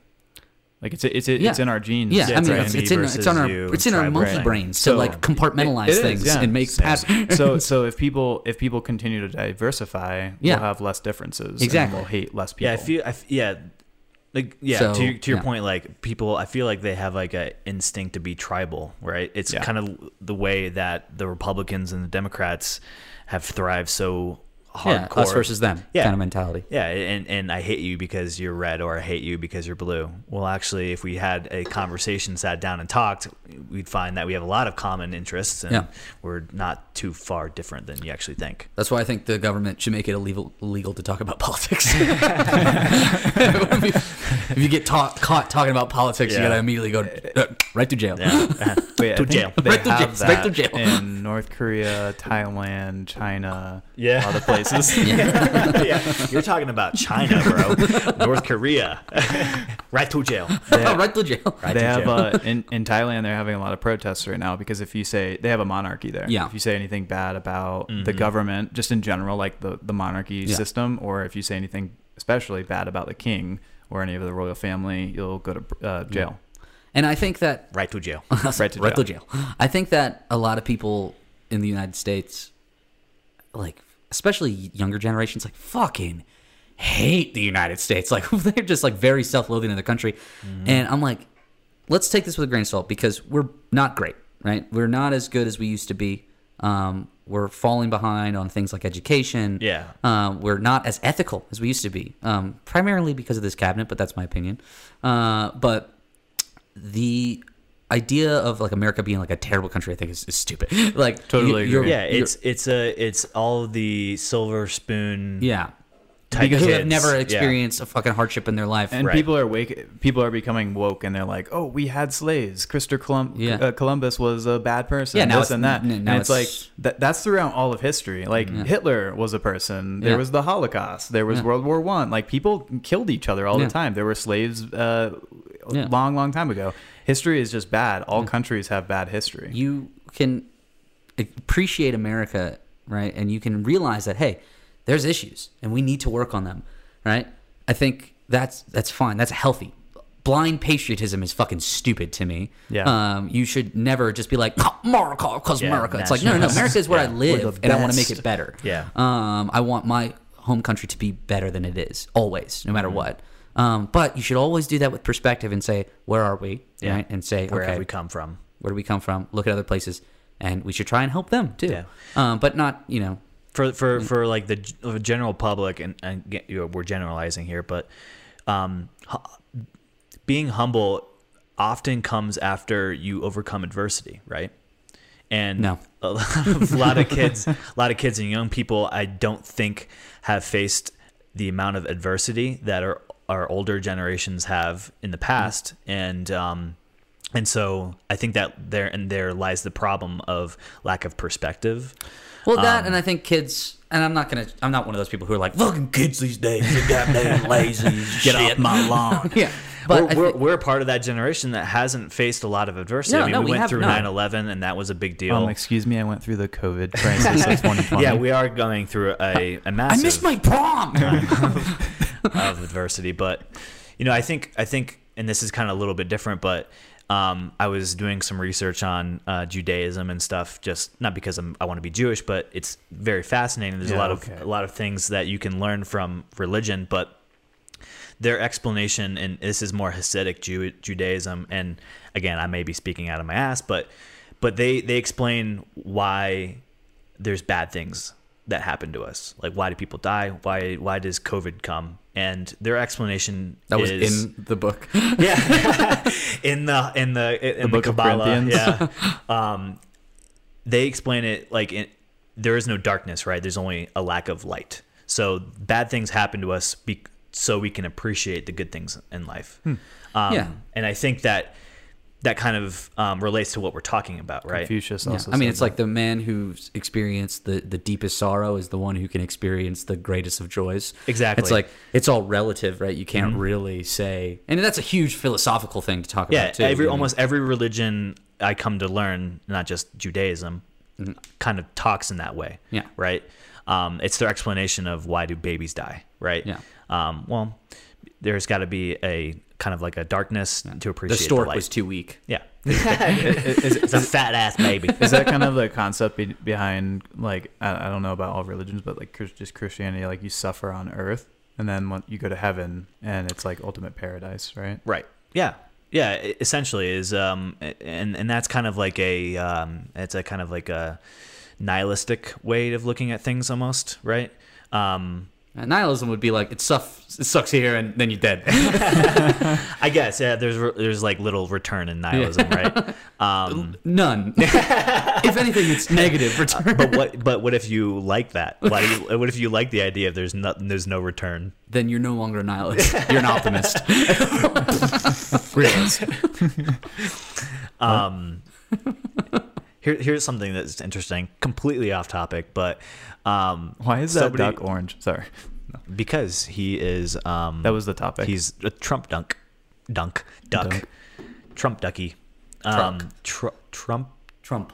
truck truck. trunk Trump. the trunk of my truck Um, I saw something somebody pointed out the other day that they said that 9/11 um, was the root cause of uh, Fifty Shades of Grey happening. Okay. What? Yeah, yeah i also So, agree can you explain that Hear me out, okay? So Jar- Gerard Way Yes. was on a ferry uh, when Um, the Gerard Twin Way being- Towers. you're talking about the singer of My He's the singer of the soon-to-be singer in that time of My Chemical Romance. So he, he experiences 9/11 firsthand, and is inspired to start a rock band. Okay, Wait a second. Pause. My Chemical Romance wasn't a band then? No. No, we were really young, weren't that's we? Yeah. 2001. Yeah. Yeah, it's Yeah. pretty- Damn. Yeah, Long time ago. So so he's inspired and uh, and and moved by 9/11. Wants to start a rock band to change lives or whatever influence, and comes out with uh, the Black Parade, right? A one of the most successful albums in that genre of all time. He uh, the author of the Twilight series. I can't remember her name. Is listening to My Chemical Romance's Black Parade album and is inspired to write a love novel between a, a normal girl and a vampire. Okay, goes on to write one of the best-selling book series um, of all time. The author of Fifty Shades of Grey has a fantasy while reading Twilight series. We know we know from that point, Yeah. right? It's like so So I thought I was like that was that's crazy. Yeah. Like that the, the, the like six degrees of separation or whatever. Yeah. That 9/11 is the root cause of that book Meyer, that that happening. vaguely reminds me of the um the thought of you know different pivotal moments in time diverting into different timelines right and one of them which is my favorite one is that you know it feels like things have been kind of shitty the last few years right like this is terrible shit happening all the time it's obviously 2020 has been a fucking wash we're just gonna do another one after this um but Wouldn't that be crazy? Redo. Just like, yeah, we'll keep the same year. Do one more. But a lot of people make the joke that like, yeah, the day Harambe died, he actually wasn't supposed to die, and it like split us off into a completely yeah. different, terrible timeline. the trials and tribulations. like some were- some guy on Reddit was just like. Yeah, look at the facts. It's like after Harambe died, this, this, this, this, this. He's like, Harambe facts, man." died, Trump won. Yeah, yeah. Everything that just happened. Do you guys remember that uh, uh, episode of the Community? Hilarious. yeah, where the, the darkest dinner? timeline, Yeah, right? darkest that's that's timeline, kind yeah. of what he was referencing to when he was talking Dark about it on that Abed. Yeah. Yeah, It's so good. God, that's great. Um, I'd like another beer if that's okay. Yeah. Yeah, uh, maybe. Cool. We'll see. I can get it. Actually, while you're doing that, or maybe not, I was gonna run to the restroom really quick. I was as well. Oh yeah. All right. Cool. I'll just sit here and uh, kind of give you a monologue, everybody, about what's going on with me. I'm gonna run We're gonna take a five minute break. a 19 minute break. So here it is. It is the 24th of October. We are um, a one week from today away from experiencing what is going to be the most interesting Halloween um, the, our generation has ever experienced because we are currently in a pandemic. And um, we are in a pretty high spike, especially in Colorado, where cases are topping approximately 1,400 daily, which is um, an all time high, even going back, uh, topping April and May numbers. Um, so pretty bad. But, um, you know, deaths are down considerably. Uh, hospitals are about 30%, 25, 30%. So I was um, having a conversation. This is great that I'm just here talking to myself, but I'm going to act like I'm talking to you, which but you can't really. No, it's not. No, ginger beer is uh, like root beer. it's not alcoholic, but you, we can make like Moscow mules with it and stuff. We just need ice. Yeah. Okay. Um, let's do um, let's do some bourbon. Why not, folks? What do you think? Bourbon? Maybe uh, some Bushmills. Some cheap Irish whiskey. It's not bourbon. Oh, we got a beer? Yeah. So we're gonna do some bourbon uh, whiskey. Some fucking bar. I know you cleaned us out last night, man. I didn't prepare. Sorry. But uh, just neat, probably. Yeah, Is that okay? I'll Neat? take mine with a little ice if that's okay. If you have ice.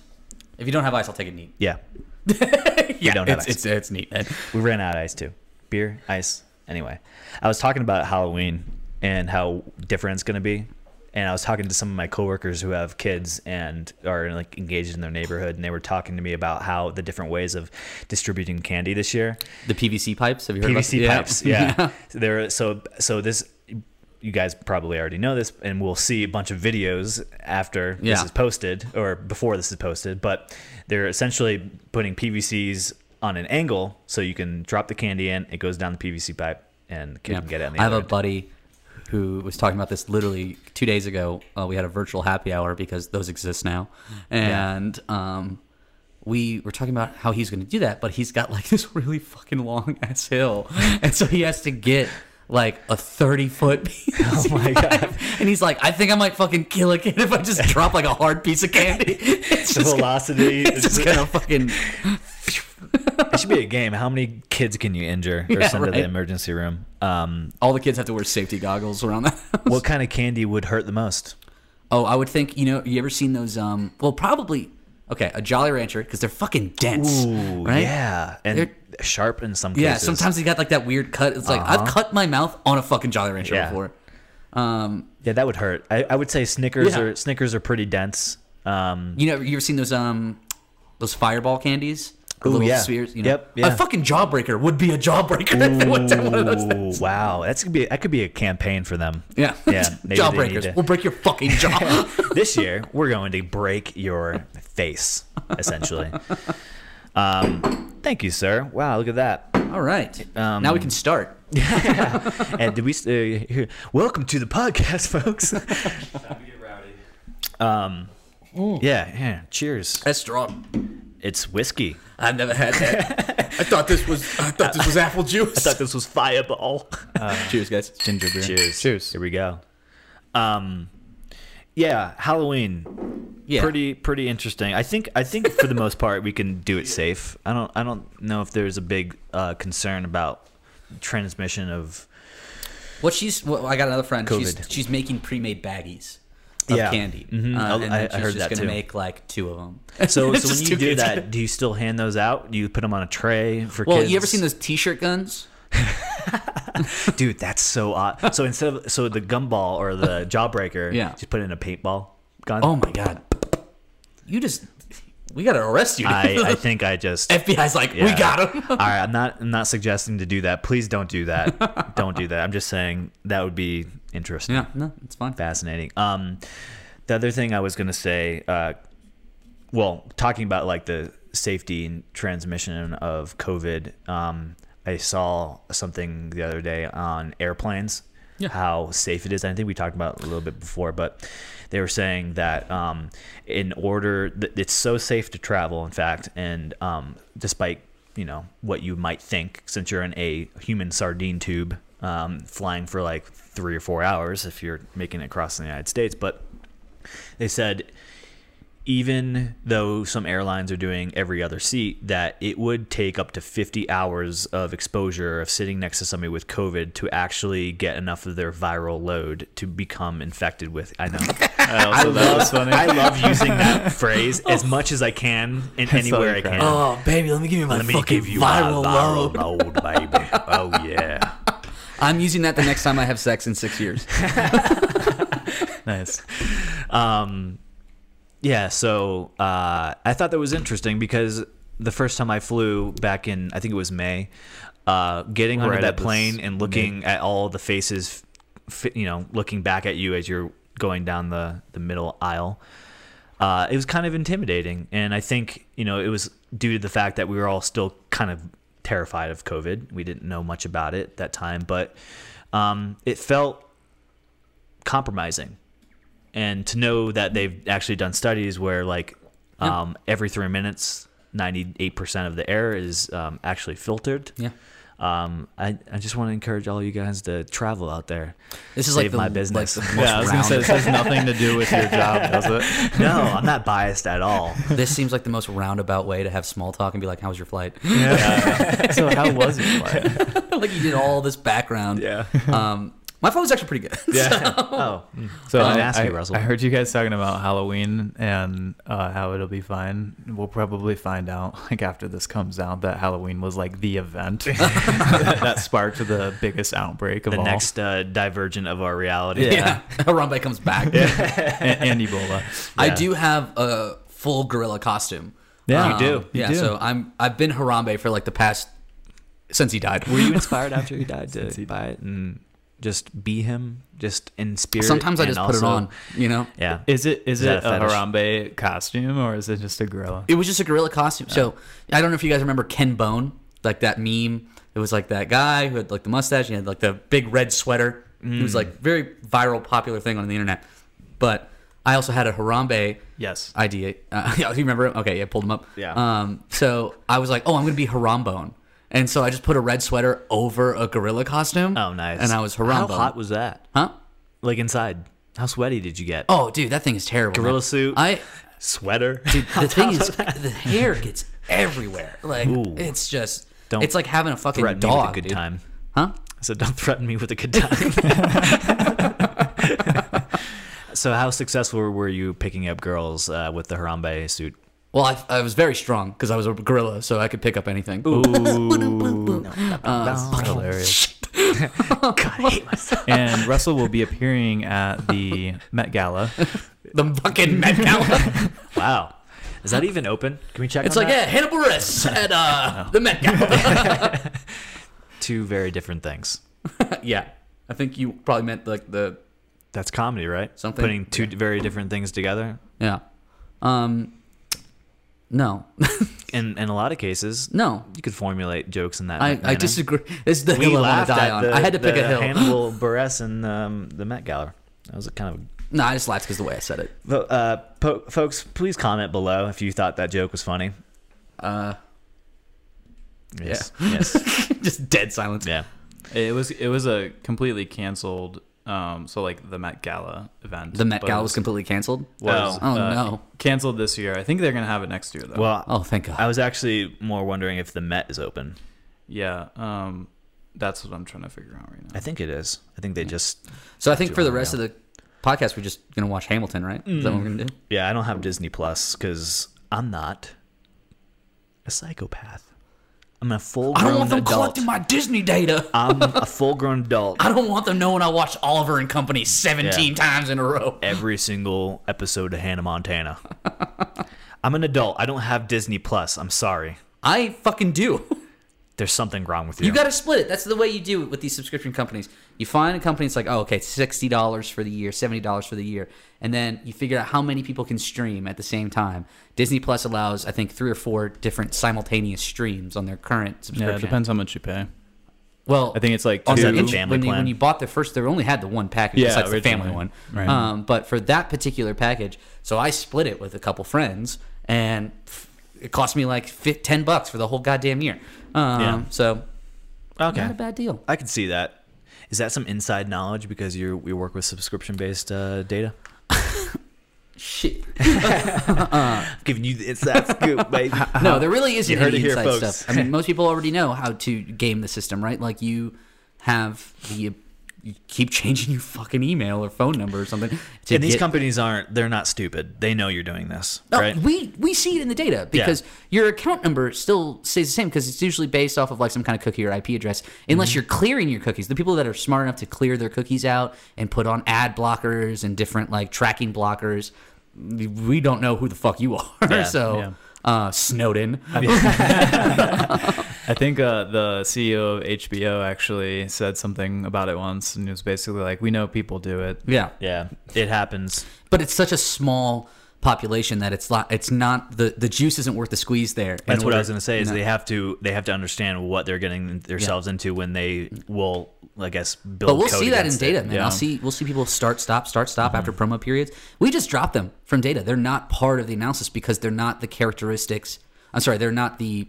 I would you could say ordinary subscriber, right? They're outliers, and that's not the type of behavior we're trying to predict. Yeah. So if anything, they're going to bias our coefficients on any models that we output. So It's like uh, Hulu for me. I, Eventually, uh, at some point, they're like, "We'll give you a free month." I sign up for it. I might end up paying one more month, Yeah. uh, and then I always end up canceling it. They're like, "We'll give you one more month," and then I get it again this, for this reminded me of, Cancel of it. my Domino's um, debacle, or I guess not really debacle because that sounds bad. It was actually blessing. Was it, it was when great. You, you were in like an intense game of Domino's? no, no, no.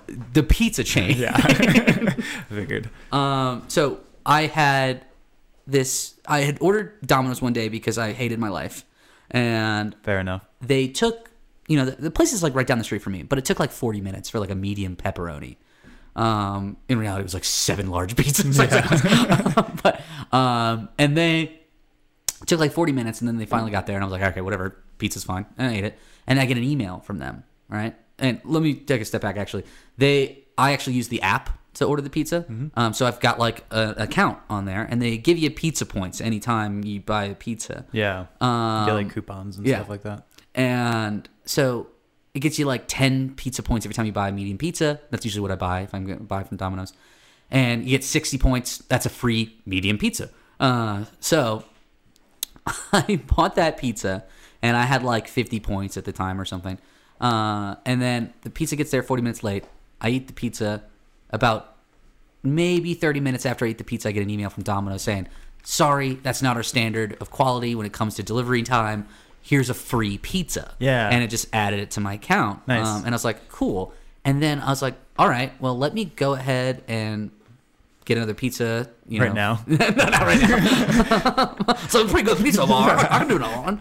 Um, no, so like a month or so later, I bought another pizza with that free pizza, and that free pizza gives you pizza points. Nice. And so I got a free because I was at 50 points, and then I went up to 60, and then I got a free pizza by getting a free pizza. Nice. And then that free pizza that I bought Was late. was late, and they sent me another free pizza. And I kept racking up. I had about 13 free pizzas at one point. yeah, but don't they, they? Is it Domino's who has that thing? It's like if it's not uh, delivered within this amount of time, we'll I, I don't you- know what it was because I don't know what their policy was. They they, used to famously, they famously do It was that. Domino's because they used to sell me direct. They used to send me direct mail things in my, Yeah. in my mail. I would open it up, be like, "Hey, you had a late delivery a couple weeks ago. Here's fifty percent off Really? another pizza." So I would not only get the free pizzas, I would get direct mail campaigns. That's for- really surprising. Yeah. that they reach out to you instead of ha- yeah yeah, and So- that's good customer service. Though that's really good. I think that that's a they- step in the right direction because they know you're gonna fucking buy more Yeah, pizza. well, they, they but know. for me, they're looking at how sad. Th- if anything, I think they're trying to give me more pizza, so I get. It's like a vicious cycle. The fatter Yeah. you get, the more depressed you are. Oh, The no, more depressed you are, the more Dominoes you eat. It's uh, you get addicted to it. Yeah, Yeah. Um, yeah, exactly. That's what that's what I was gonna say. Is you're you're getting used to Domino's pizza, so you start craving more Domino's pizza. I learned It's an in- interesting strategy for sure. I mean, I Yeah. think they might have overdone it with. I think I think I think they may need to change some of the way they No. you. Unfortunately, rack I up used a bunch points. of them for a party one time, and so like I lost my balance, and then Aw. I uh, they stopped sending me because they started delivering the pizza. At Yeah, so now like sometimes I'll kind of want a pizza, and I'll look at delivery times, and it'll be like. 30 minutes. I'm like, okay, I'll wait till like an inopportune time. Or make a really I'll like, All right, complicated 70 order." minutes? I can wait 70 minutes. You ever you ever put in like this the special request like can you pick up McDonald's on your way? I've never put in this, but I've always wanted to because you see people online are like, "Oh, do a dance on my ring camera," like or Yeah. something. Yeah. Oh my Uh, God. And they fucking do it, and I'm like, "You fucking people, man!" Like, I'm It's- so it's a- sorry it's for a- you guys to yeah, do that. it sucks because they make money off tips. So it's like Yeah. dance monkey, Yeah. like you know, like please don't, please don't. yeah, don't do that. people do Yeah. that. Be- All the be Domino's nicer to delivery your- people of the world. Yeah. you're better than that. They're making. Do you guys remember that time in college money. when we had that uh, Hungry Howie's delivery guy We come did. in? And, Yeah. and he took like a beer bong. I think he took a couple shots. Yeah, was it And I'm Hungry Howie's? Yeah, it was a think it was Hungry Hungry Howie's Howie's. delivery guy came into a fucking college party, did a bunch of shots, fucking bounced. He's like, "I got like 19 pizzas to deliver."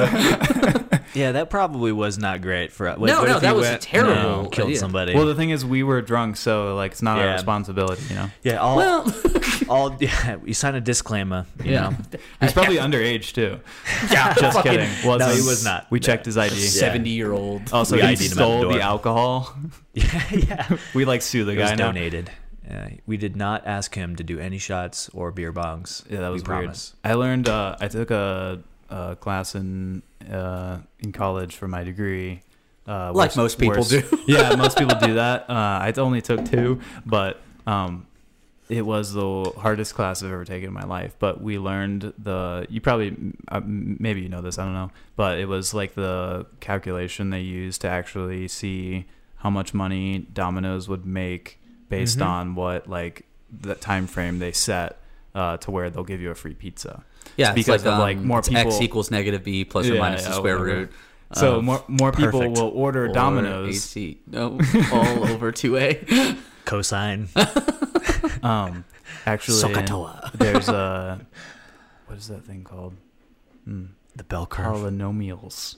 Ooh, Um, polynomial. So just No. a polynomial function. no, no, no. But it, but what it is is like more like so using that advertisement, more people will order. But they expect that they'll have a certain percentage of late deliveries. So they Yeah, factor It's into the calculated loss in of their it model. Yeah. and take that the difference of what they would gain from it. It's really So interesting. calculus. So I think it was like polynomial function. it's it's kind of like uh yeah it was calculus. Yeah. I, don't know. this Uh, probably sounds like maximizing a function, so- a polynomial function. I think that that is what actuarials do. Yeah, that's what actual arrows do. Yeah. Yeah. Which uh, sounds like the worst because I took that class and I, Oh. s- I swear to God, out of any class I took in college, it was the hardest one I've ever taken, and it was the the, the worst one. It was the most boring. Actuaries might be the the, the driest people I've ever met. Yeah, for sure, it's for just sure. like, how do you Behind do accountants? I wonder Yeah. if that's like the make it or break it class for a lot of people pursuing like degrees that use a lot of that. It's like, okay, I don't, maybe I don't want to do this. I think I think I uh, like got a, a D in the class, but ended up with an A. Don't you love how that that's works? that's how bad it was. Gotta love public universities, baby. Let's go. Our football team sucks, and so does our education. yeah, everything I've said about economics has been incorrect. yeah, we have people like at home shouting at you right now. That's Yeah. not how it works. There's so Blame the many- Koch brothers. They taught me. I think, um, yeah, I don't know. College universities. I feel bad. Our sister's going through college, and uh, it's not like it used to be. No, It's it not does like suck it that used to you. be. I do feel for those kids now who are like I missing out on like a alley. real college experience. Yeah, it's like the best four years of your life. You're you're like unchained. All of a sudden, you uh, learn a lot about yourself. You learn a lot about um, people in general, um, social life. Yeah, I mean, you, you fucking 180'd on your personality when you went to college. I not mean, really. No, Not I mean, you did a little bit. You like, ah, you know, I'm a hardcore Catholic. I don't think weed's good for you. Yeah. And now you're out here in Colorado.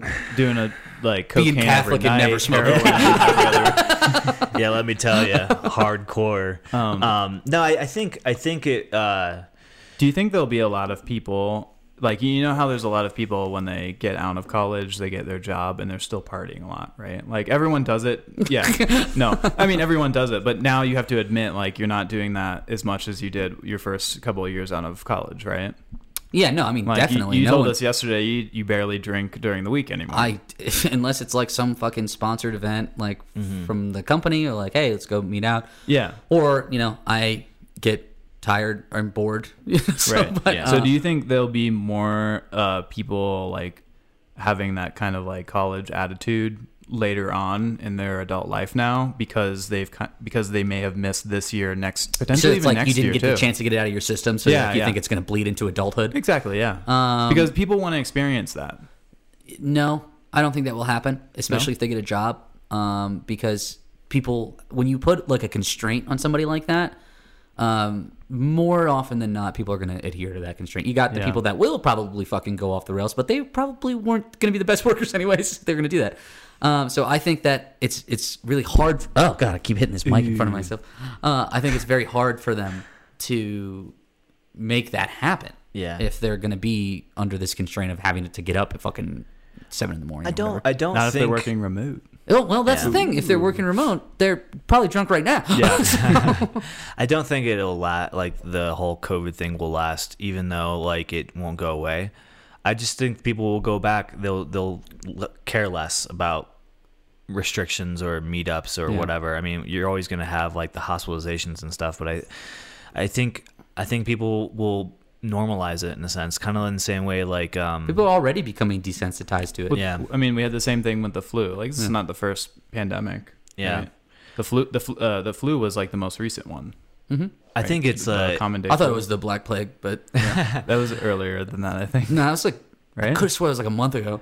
So I just think I think we're all on this train, and the train is not never going to stop.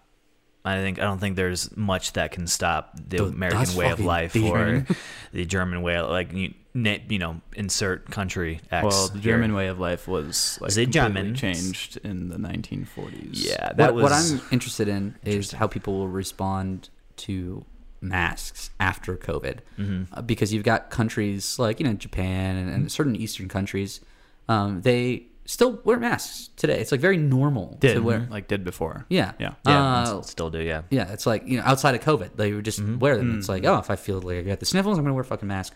Or if I'm gonna use public transit, maybe I'll wear a mask. It's not everybody, but you, it's not so weird, you know. Like, and if you're sick, they have like an obli- they feel like an obligation to wear there's a mask. an obligation. You yeah. know, there's a social obligation, and I think that's in America that's missing. There's like no social responsibility. Mm-hmm. Everyone's just fucking out there for themselves. Fuck everybody else. Even though I believe people are technically uh, technically are actually empathetic, mm-hmm. um, I feel like more often than not, selfishness can can kind of trump that in some ways. Yeah. It's a cultural thing. yeah. It's like when you say like in Thailand people are nice. Yeah. Mm-hmm. Not everyone in Thailand's nice, but I think culturally they're like more nice Yeah. than most other cultures. I think a lot of people won't be afraid to wear a mask now. Like I feel like the, the issue was if you were wearing a mask and you went to the airport or whatever, Yeah. you're kind of ostracized and looked at and stared at. Like, why are you wearing a mask? Nowadays, it's going to be like, oh, he's just wearing a mask. I'll know? be honest. When I was driving uh, to Colorado this summer, uh, and we were going through like Kansas and stuff, I was actually kind of nervous walking into a gas station with a mask on because I was one of the only people with one on. Yeah. It's And- weird, and I thought people Yeah. were going to like call me out or pick on me. Yeah. Yeah. because I was I was doing that, and luckily they didn't. Um, It's so- like the same toxic culture that we talked about before. Like you nerd. Like Yeah. it's like you're calling out somebody that Being bullied. for being smart or for being Cautious. conscious or respectful Yeah. about other people's health. It, it's kind of a toxic nature that some Americans embody a little bit more than others. But that's a that's a, a thing. It's I pretty think much we just can- the state of Kentucky. we just lost all viewership in Kentucky. Just everywhere right in Kentucky except well, actually we hate they can't now, be so- hearing this. They don't got internet out there. Yeah, I, I mean, I think I'm sorry, Kentucky. Yeah. I didn't mean it. Kentucky. Hey, We're no, gonna fuck you. Kentucky. I don't give a shit. What are you gonna do? Oh, Kentucky. Kentucky's a good place. Louisville is in Kentucky, right? Yeah, Oh yeah. Well, Um, congrats. You know, yeah, you're welcome. I've been there a few times. It's a, it's a nice place. yeah, I, yeah, I don't, I don't mind it. Yeah, I think, I think most of the United States is a beautiful place, except for Kansas. You're a You know, trash state, and I hate you. I've had friends in the past who have like, oh, I gotta go to Europe and I have to see the Louvre and I have to see the but the Eiffel Tower and all these things Yeah. and the Trevi Fountain. I'm like, yeah, that's great. Those are historical things and they they matter. But you knew you do know that there's a lot of natural beauty in the United States, right? Yeah. You lived in the fucking East Coast your whole goddamn life. Yeah. life. Yep, you Like, haven't been uh, outside of Disney World your entire life. You know, there's like other things in America, right? Go see the goddamn Yeah. Grand Canyon. Go see Yellowstone. You know, go look at the beaches. You know, in uh, California. Go to the Pacific Northwest. Yeah. yeah, it's, beautiful. I mean, to be honest, so I don't want to offend anyone from Europe, and there's so many unique and beautiful places in Europe, but it's very similar too. yeah. Like it's it's around the size of the U.S., right? So Mm-hmm. if you travel around the U.S., like a lot of the culture and a lot of the buildings and a lot Mm-hmm. of the the cities are kind of similar, like similar architecture and whatnot, and it's uh, somewhat in that same way in Europe. And so definitely go to Europe or wherever Greece, uh, Asia, Asia, Africa. and experience it. That's awesome. If But you can. don't You know, make. we're not yeah, telling you to do it, Yeah. know. But don't make that uh, your only uh, vacation destination. Well, I think it's also just kind of like a woke thing, or like a, Yeah. you know, oh, it's cool, it's hip to like Well, yeah, I travel mean, people- back to back Europe and do all sure. that. You People know, use it as just like currency almost. They're like, oh, look how much better I am than you. yeah, like, uh, Uh, you know, you I know. just spent my uh, 2017 traveling Europe. Yeah. I've, I gained so much out of it. I've been The very good the, for the you. basic, you I've, know, I've been type to ideas. I've been to Europe like ten times, guys. So. Ooh, For work. hot shot. yeah. Can you Not just go eat, ahead and pray, or graduate life? I did all that. Congratulations. Well, I, di- I didn't badge. love because my wife wasn't there. But Oh. Oh wow, she's gonna listen to this and love can come in many Love you even forms, right? Yeah. Uh, So. it can come in many things, yes. Ooh, I did go to. Amsterdam, but didn't do that. Oh, yeah. yeah. Russell, have you ever been uh, to Europe or any of those? You know, I am a dual citizen in Trinidad and Tobago in here. are you though? Yeah. So you have a passport? Are you though? I don't know. yeah, I'm fucking lying to you, right? I, you could be. I don't know. Do you do you Um, have a you're right. passport from there? Uh, yeah, I have two passports. Nice. So I have a Trinidadian passport and I have a United States passport. Um, but I have never been to Trinidad and Tobago. Do you have any intention to go? Oh yeah, I've wanted to go for years. It's actually my family wanted to go, um, and they did go without me because they were like, "Hey, we're planning on going this weekend." I'm like, "Cool, that's finals week in my master's program. I can't." And they're like, "We bought the tickets already," and I'm like, Cool. Why do you hate me? like, why do you not want to see me? Yeah, th- good Um, planning. So if you ever have to go to like Russia or Afghanistan, you would use that passport. Yeah, right? because they'd be like, he's a cool guy. No, well, also fine. because when you come back to the U.S., they wouldn't be like Russell's been to Russia. That's true. Yeah, I didn't even think about that. yeah, a lot It's of people cool. do that. That's why, that's why a lot of people have a second passport. So you were able to get a passport because your dad was born there. Yeah, so um, with different ally countries, you know, they have different um, rules and regulations if you can or cannot be a dual citizen. And Trinidad is neutral on everything. Yeah. Um, and I think our military is like two guys and like a slingshot. So You guys aren't influencing the election. Do they don't have computers, Chase. fuck you, we got computers. Sorry, no Actually, offense. I, I do want to go because I've seen um like video footage of Carnival and it looks Dude, hella dope. Carnival is a thing in the Caribbean, right? But it fucking is everything in Trinidad. Yeah. Trinidad and Tobago is Carnival. and they do it for like a like whole two weeks or something yeah, like that. it's like yeah, in like- February. It's like it's essentially Mardi Gras Yeah. times a million. it's yeah, like the right. same uh, Yeah. holiday, right? Yeah, it's like the It's same a exact Christian yeah. thing, yeah. yeah. Um, and so you just see beautiful women and like these Mm-hmm. crazy outfits, and you know, everybody's drinking, everybody's fun, drinking the dancing, whole time. Singing. It's just everybody's singing, dancing. There's Parades out the parades ass. nonstop all throughout the night. You don't sleep. You know, it's great if you're if you're 18. it's like one day and I'm done. Yeah. yeah. Um, Do they throw beads? yeah, beads are a thing, but not like a huge way. thing. It's not like Mardi Gras. Yeah. Um, you know, there's no king cake like there is in, in Mm-hmm. Mardi Gras and stuff like that. Um, but you'll definitely see similarities. But it's really about the outfits and the pageantry. That's like a big thing. Yeah. And just dancing. You know, you have something called soca music, um, and that's like a big thing in Trinidad um, and really island countries. You know, funny enough, a lot of people don't know this is that in you know, the, everybody knows what a steel drum is. You know, you've heard it. Um, it's also technically known as a steel pan. Trinidad and Tobago invented that. Um, we're, we actually were the ones who invented. it. So what would happen is people that would work at those oil wells, they'd have these oil drums, and when they would go on break and do whatever, they would actually take the tops of those oil drums and they would beat them into like these little things where they would make you know notes and stuff, and then they would do that. Yeah. So like the steel drum actually originated from people who worked in those oil wells.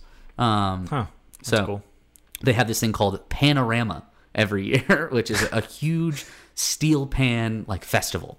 Uh, and they that. have like photos of it. Panorama. yeah, Panorama. uh, Panorama Trinidad, and it's like they have because they've got you know you have what they have like the bass drums, uh, they have the treble, and then like soprano drums, and it's like a fucking band of Oh, just Dope. It looks steel like a drum, like like a crowded drum line. Yeah, uh, it's exactly it's thing. exactly what that is. That looks so cool. Yep. Interesting. So they Yeah. do that every I, year. lo- I love how col- colorful it is, and everybody looks like they're having a good time. yeah, it's yeah. amazing. And then you can't beat the food. Trinidadian food is probably one of my favorite. What, Things. what kind of food is that? It's mostly grapes. Mostly grapes. Cool. So wine. Yeah, all grapes. Yeah, all grape Uh, diet. It's just grape seeds, actually. We don't we don't like the grape diet. part. Yeah, Um, no, so it's interesting because you have this blend of like African and Indian cuisine. Um, primarily, I'll say it's it's. I would say personally, it's more influenced by India.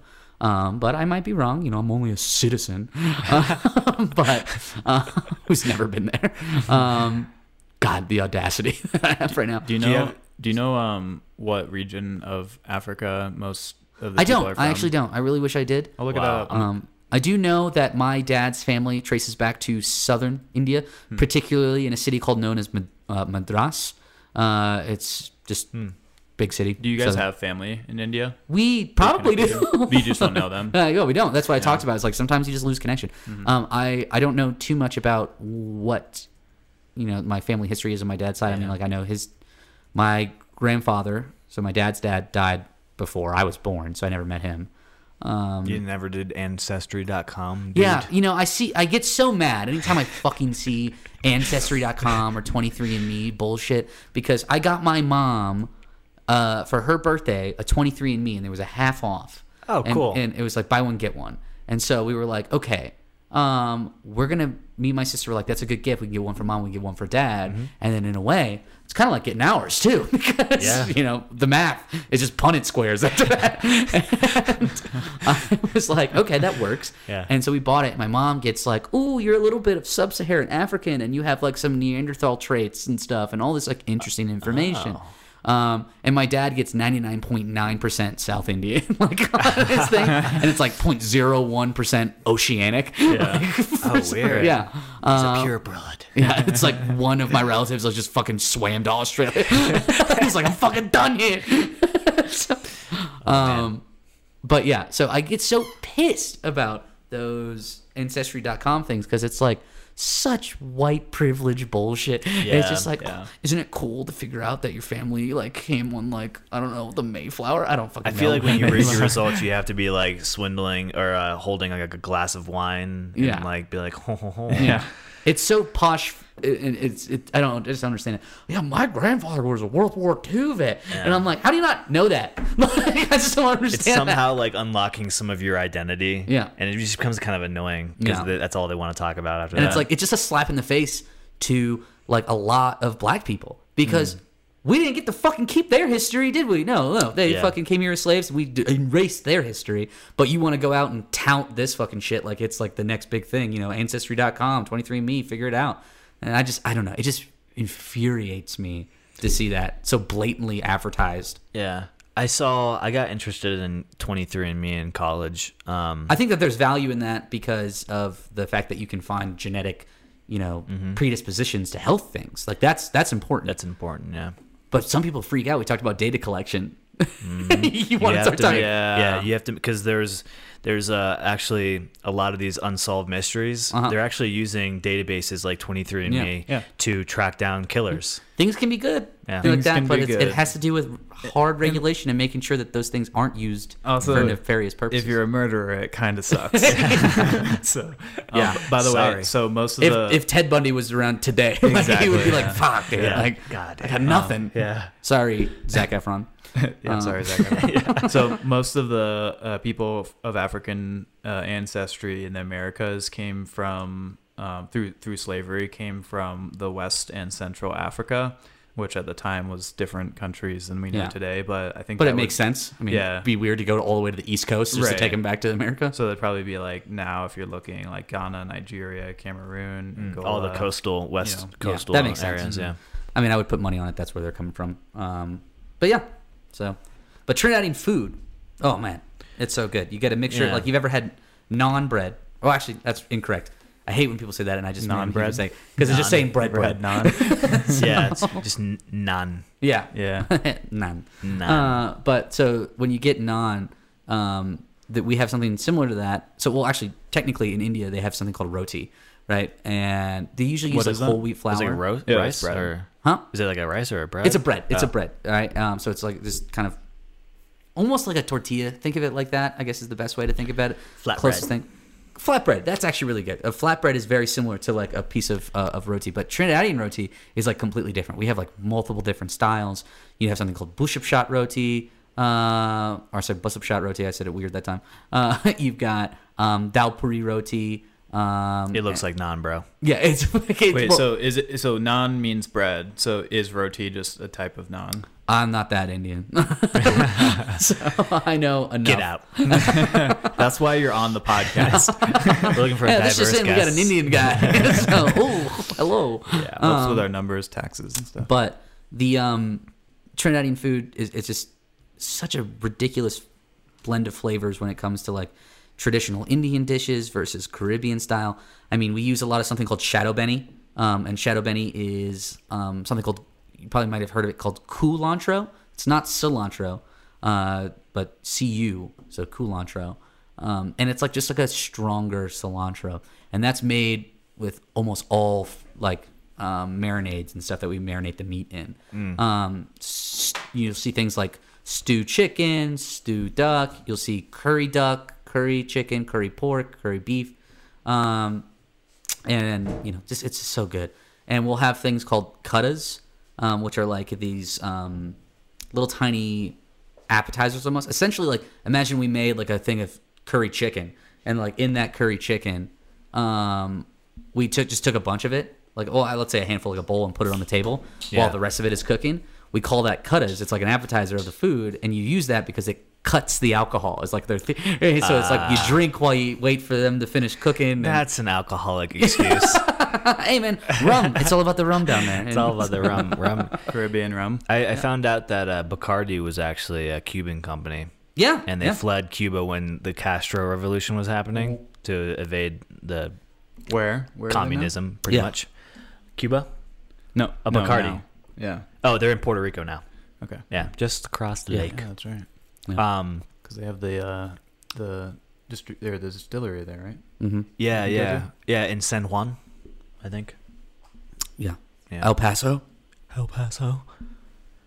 My wife is showing me houses in El Paso for like three hundred thousand. It looks like know you a, married. a one point five million dollar house in Colorado. She's like, we should move here. I'm like, then you have to live in El Paso. Yeah. I'm not saying anything's bad about El Yeah. Paso, but I'm not gonna move to El Paso. I'm in, I'm interested in Austin. I'd like to go check out Austin. God. I've heard a lot of good things. yeah. You know. Austin, No. Texas. Int- Yeah. So you and everybody else. huh? Yeah. You know, I've got the inside scoop. You know, I've heard about this little tiny town. I've been there a few times. Do you do you think you're gonna s- s- become a permanent resident In Atlanta? Of uh, yeah, Atlanta. I do. Georgia. You know, I, I love Atlanta. I think it's a great city. It's up. Mm-hmm. It's still growing. Yeah. You know, and it's had it's had amazing growth even just in the last four years. We got two Topgolfs. like, What? come on, that's pretty crazy. It's Ah, pretty crazy. Yeah. Um, Should get some tax breaks out of yeah, that. yeah, right. You're telling me. Um, no, we have to pay. we we No, pay paid taxes for, the Topgolf. Top golf, yeah. top golf tax. yeah, technically, right? Because they probably got subsidies. Yeah. Yeah. Come yeah. on. Well, yeah, they they bring jobs. I know that and like a big and subsidy spending. and stuff that they're doing is, is for the film industry. Mhm. Um, so it's like It's big there, you right? know, uh, Pinewood Studios, which is like the major studio that handles Walking most of the Marvel films, um, is in Atlanta. Uh, There's and a show Boston. there called Atlanta. Yeah, that's actually filmed in Kentucky. Oh shit. Imagine. Yeah. Kentucky's like, we're back. yeah, we're back, baby. We're back. this is Um, our in. So you've been there for about four years now. Yeah, I've been in Atlanta for uh, four years. Um, same company, exact same apartment. Um, So uh, when are you gonna buy a house? When's I don't like go- change. I'm just gonna stay there till I die.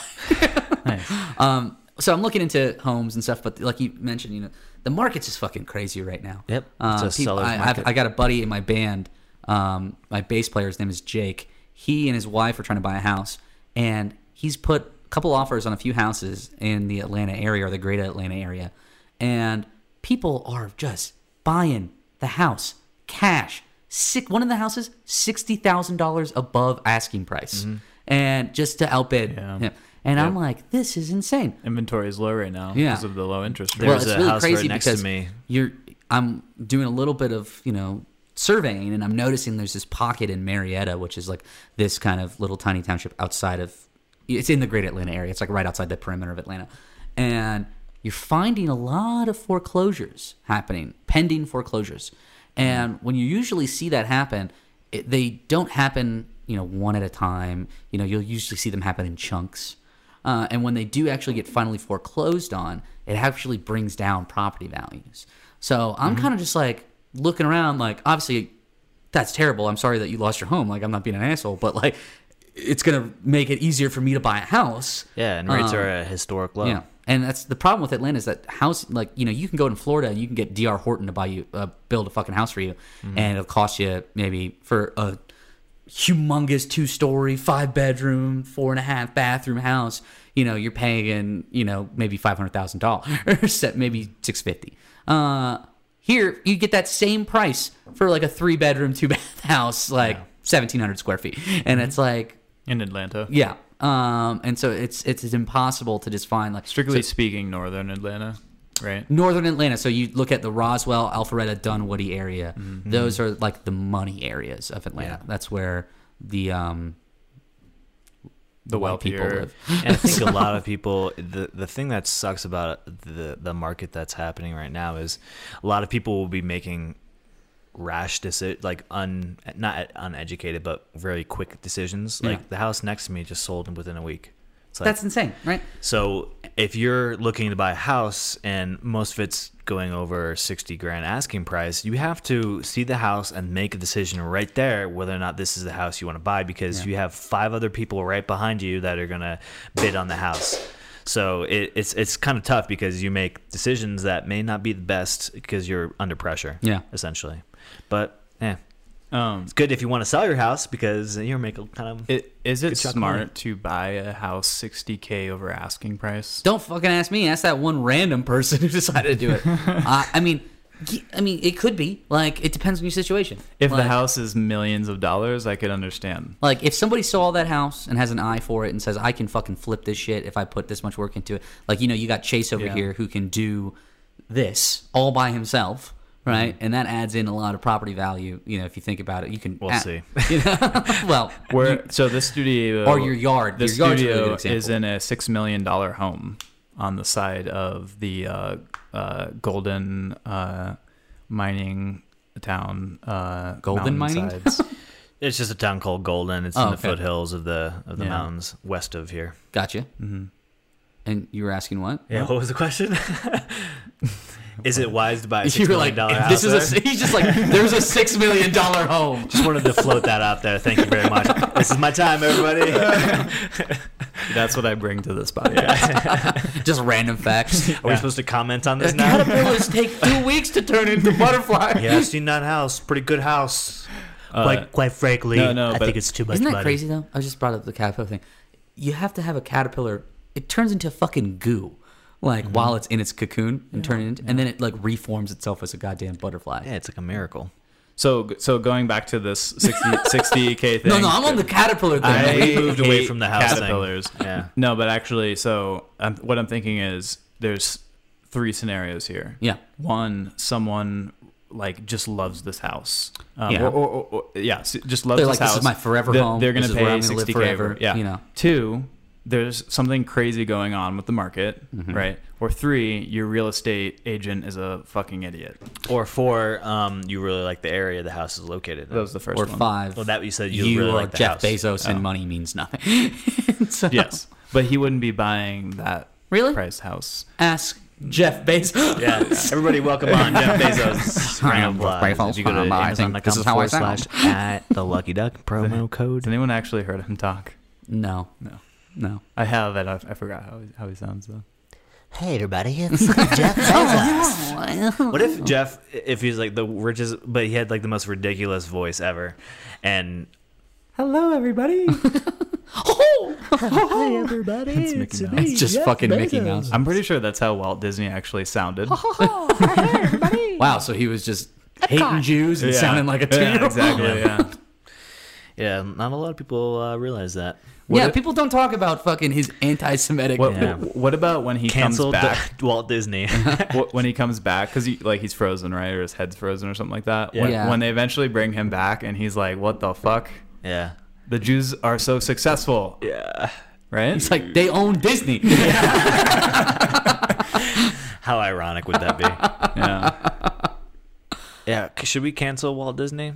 I don't. I don't think cancel culture is appropriate. Yeah. Um, I Well, think. I think it's so fucking like insane to cancel people. I mean, yeah. It's if you do unreasonable. something You that's just abhorrent, you just got canceled, by the way. yeah, I know. I fucking did. I got canceled at the very beginning. Yeah. Um, when I was, I, I got canceled when I was like, Kentucky sucks. Yeah. or the dropping the babies? Yeah, the baby thing. Oh Yeah. god, I thought about that the second I said it, and I was like, ah, you demonetized right you, there. you also you can get canceled by like multiple groups any any group right Yeah. like getting canceled by the kkk is not as bad as getting i mean that's a good thing Do you think actually. if you get canceled by like I don't know the KKK and then like somebody else, like this, is it like a double negative? Like you neutral after that? Like you just back to Ah, so antifa and the kkk Yeah, if Antifa and KKK both canceled me, do I just be? Is there a black hole that, mean- opens up? that means you're moderate yeah, that's it, yeah, and people fucking hate moderates, and that's my point. no but i think getting canceled in the sense that most people talk about is like when twitter has an issue with you Yeah. not twitter the platform but twitter the people I just think that And I- there's equity in I'm, that. I'm a Yeah. person who I want everybody to be respected. I think if you want to be, I, I, I don't think it's hard to not be a dick. You know, to be a good person and just genuinely try. Right now, people make mistakes. People will go into their past and they've done things. I've done things in my past that I look back on today, and I'm like, whew. Why did Me I too. do that? Yeah. Uh, and I feel regret for it. And I think when people think of cancel culture, obviously there's like the big things like, well, you're bringing up something from 10 years ago, and that's why James Gunn lost his job because he made this tweet, you know. Wow, what, what are Yeah. the one of the only people that came back from that, right? Yeah, right? Well, because when you're that good. Yeah, when you, when you make good movies. Yeah. I think it's a it's a gray line because like if you raped somebody ten years ago, that's a huge issue. Mm-hmm. Yeah. But if you Made like an off color comment Yeah. about like a race joke or something. right, Uh, it's still not good, right? Well, Yeah. I mean, we know that, but at the same time, like people do, everyone makes mistakes. Yeah. Everyone. I think that just, stupid you know, things. people in the public spotlight, you know, celebrities and politicians, you know, they're under much more scrutiny.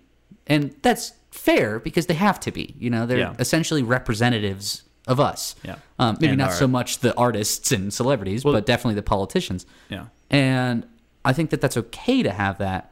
However, I I feel like there's something there where it's like there's a little bit more gray area again. That's what I that's that's what you can name this episode gray. Gray. Just because uh, there's there's subtleties in those conversations where it's like if you straight up raped somebody, you that's a problem. We need to, that's you're done. That's it. But if you said, you know, you thought you were being funny by making a race joke, it was a product of the time. You know, race jokes back in the early 2000s were like it. Like you could be like, black people walk like this, but white people walk like that. Every fucking comedian did that uh, at some point in their career back in the early 2000s and late 90s. And so those don't hold up today. And you could find you know, some 19 year old kid who goes on Twitter, looks at this guy, finds it, and then starts canceling him. And I'm like, that's an extreme case that I think is not representative of the cancel culture movement. Hopefully, hopefully, I don't really know, but I just think that people need to take that into account because it's like, well, did you not grow as a person? Yeah. Yeah. Over time? And comedy is different too. So setting aside comedy, like jokes are jokes. People make them. People Well, if make you did something racist, bad- sexist, whatever. Right. But so for and it also depends like who, what you're representing. Yeah. If you're going to be president of the United States and in your past you've said racist things, you said sexist things, whatever. No, and I think- completely understand being a person of that uh, prejudiced group not being upset and not wanting that person to represent you. Yeah. completely understand it. But uh, but then if it's just like Joe Schmo who acts in a movie, maybe it, it's not as important to you. Yeah. Well, I think really the don't- important thing to note here is like our ability to move on and grow as a species. Uh, in particular, talking about cancel culture is not the forgiveness aspect is almost impo- as important as the punishment Yeah. That these people receive. So a slap on the wrist, maybe you lose a TV deal, you Yeah. lose a uh, movie deal, but our ability to forgive that person and move on uh, is almost as, as important because it benefits both parties, Yeah. right? The accused and the accuser. I think a great example was Louis C.K. I Mm. feel like he didn't hide anything after it came out. He was just like, you know what? I'm a piece of shit, and I'm fucking. You guys know this. Have you seen my specials? yeah, he's like, I fucking hate myself, and I don't want to do this anymore, and I'm gonna fucking not do this, I'm gonna do that, you know, whatever, you know. And I think he, he's like, I will, no excuses. He, he had literally had no excuses for Mm. it. And then you have the opposite side of the spectrum with Kevin Spacey, who was just like, I'm amazing, and he did that weird YouTube video of him trying to get playing, back. He was on- playing. He was playing Frank from yeah, uh, from yeah, House of House of Cards. Oh, And I was like, dude, you're, that, that was like the guy who, like, the girl keeps ghosting and he keeps texting her. It's just like, get the picture, He like, leans, we're ghosting. he's leaning into Yeah. it. He's like, yeah. Uh, and so I think those are some really good examples on what not to do and what to do and what not to do. um, so I mean, people change. Like most people, not most people, a lot of people believe in prison re, uh, reform Yeah. or reform while you're in prison. Like you become a better person. You uh, like people forgive you for what the Yeah. mistakes that you made, and then you can be released from prison earlier than your sentence. Yeah. Um, because we believe that through going through these programs, That you're going to change person. prison is supposed to be rehabilitation for most cases, you right? know. Yeah. Uh, Which is Yeah, life in prison, not so much. Yeah, Um, but for most or of the time, it's like, penalty. oh, you did something wrong. Let's put you in here because we don't want you to do something wrong again. Yeah. But also, let's mm-hmm. try and figure out why you did that and see if we can prevent that moving forward. Right. Because So- we want you to be an active member of society. So when that person comes out, do we say you're a dirtbag piece of crap? well, that's the thing with like laws in like, oh, we don't hire felons. Or it's like, Right. you know, things like that, or like different mm-hmm. legislation trying to push so I mean, that felons can get hired. I'm not trying to say that you're like everything you do has consequences, and I'm not trying to say that like you can just do whatever you want and it shouldn't affect you in the future. Yeah. It totally should. But It's this is what I just talked to. about. There's no hard and fast rule for this because you can't say. Mm-hmm. "Oh, well, your past shouldn't affect your future." Well, what about rape? Okay, well, actually, that. so it's yeah, like yeah. there's fucking subtlety to these, and you It's have to put qualifiers on things, and it has to be tailor-made laws and tailor-made conversations about these things. Yeah. So I think that when it comes down to, yeah, you made an off-color joke. Do you feel bad for it? Did you illustrate that you felt bad for it? Did Mm. you have some kind of punishment, whether it be social exclusion or losing a little TV deal or something like that? Sure. Boom. People should then learn to forgive. I think forgiveness, out of everything that Christianity has ever tried to teach, forgiveness is, I think, one of the things. I that think people- context and intent also Yeah. play a role because you could say something with intent to hurt somebody Yeah. Mm-hmm. or intent to make somebody laugh, and s Twitter doesn't really care about intent. Yeah. Yeah. Well, you know, and you have, and this is the cancel culture and then like the Me Too movement, I think are like two things that are happening at the same time. And it's like, you know, we talked about Louis C.K., but we didn't bring up Aziz Ansari, right? And it's like, that was Good example of intent, right? yeah, right. And because yeah, you brought up intent, and I was like, that's a very interesting thing to talk about. You know, because it's like personally, given the story, it's like she just sounded like she was just whatever Yeah. about it, and then she was just like, oh. Well, now I look back on it, and I wasn't comfortable or something. Yeah, right. And it's like you have all the right to do that, but like you can't. It didn't seem like Aziz overstepped. No. Or did something. Yeah, he yeah. brought it up very briefly in his like the most recent stand-up special he had like a mm-hmm. year or two ago or something. Well, he said, s- s- literally stood up there, up there and said, I'm sorry. Yeah. He's like, you know, He's like, I'm, I'm sorry. Yeah. Yeah. And, you know, but the I, I find the, the Me Too movement to be a, a difficult thing to traverse in, in conversation these days because you don't want to say like every woman is right all the time, right? Because then you run the risk of false accusations, right? Bill Burr joke. yeah. right? Yeah. yeah. Uh, but we're not talking about Bill Burr right now. well, he he he he he has a joke or a bit exactly Yeah. what you're talking about. He's like, women aren't right all the time. Here's why. Canceled. Yeah, right. But that's Doesn't but go over That's well what I'm talking with about. The women. cancel culture is just like, well, if you say something against the narrative, right, in any way, That's- you, that- you yeah. get canceled. and it's like, well, and, and I'm not one of those people who are like, no one wants to have conflicting opinions anymore. Mm-hmm. And it's just like, no, I don't think that's it. I just think you need to have more respectful civil discourse. And I hope that that's not falling apart because you can have a valid opinion, especially.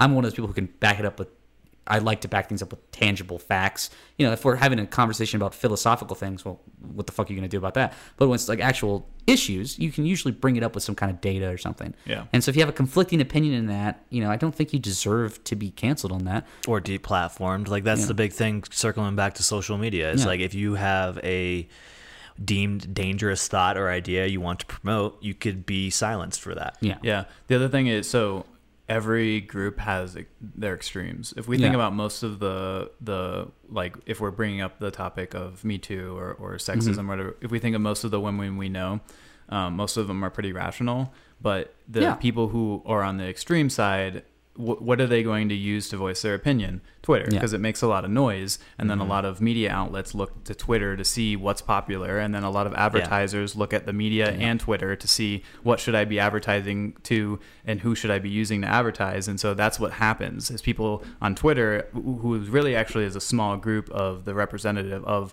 of people, uh, Yeah, are saying would- these things, and then the advertisers are saying. Oh, that's what people think. That's what everyone thinks, and so I'm going to uh, cancel my my you know whatever for this person. I think it was like one percent of the total users on Twitter are actually the only people writing tweets and retweeting and stuff. Yeah.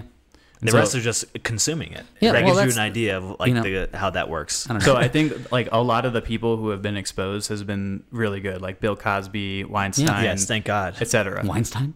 Weinstein. Weinstein.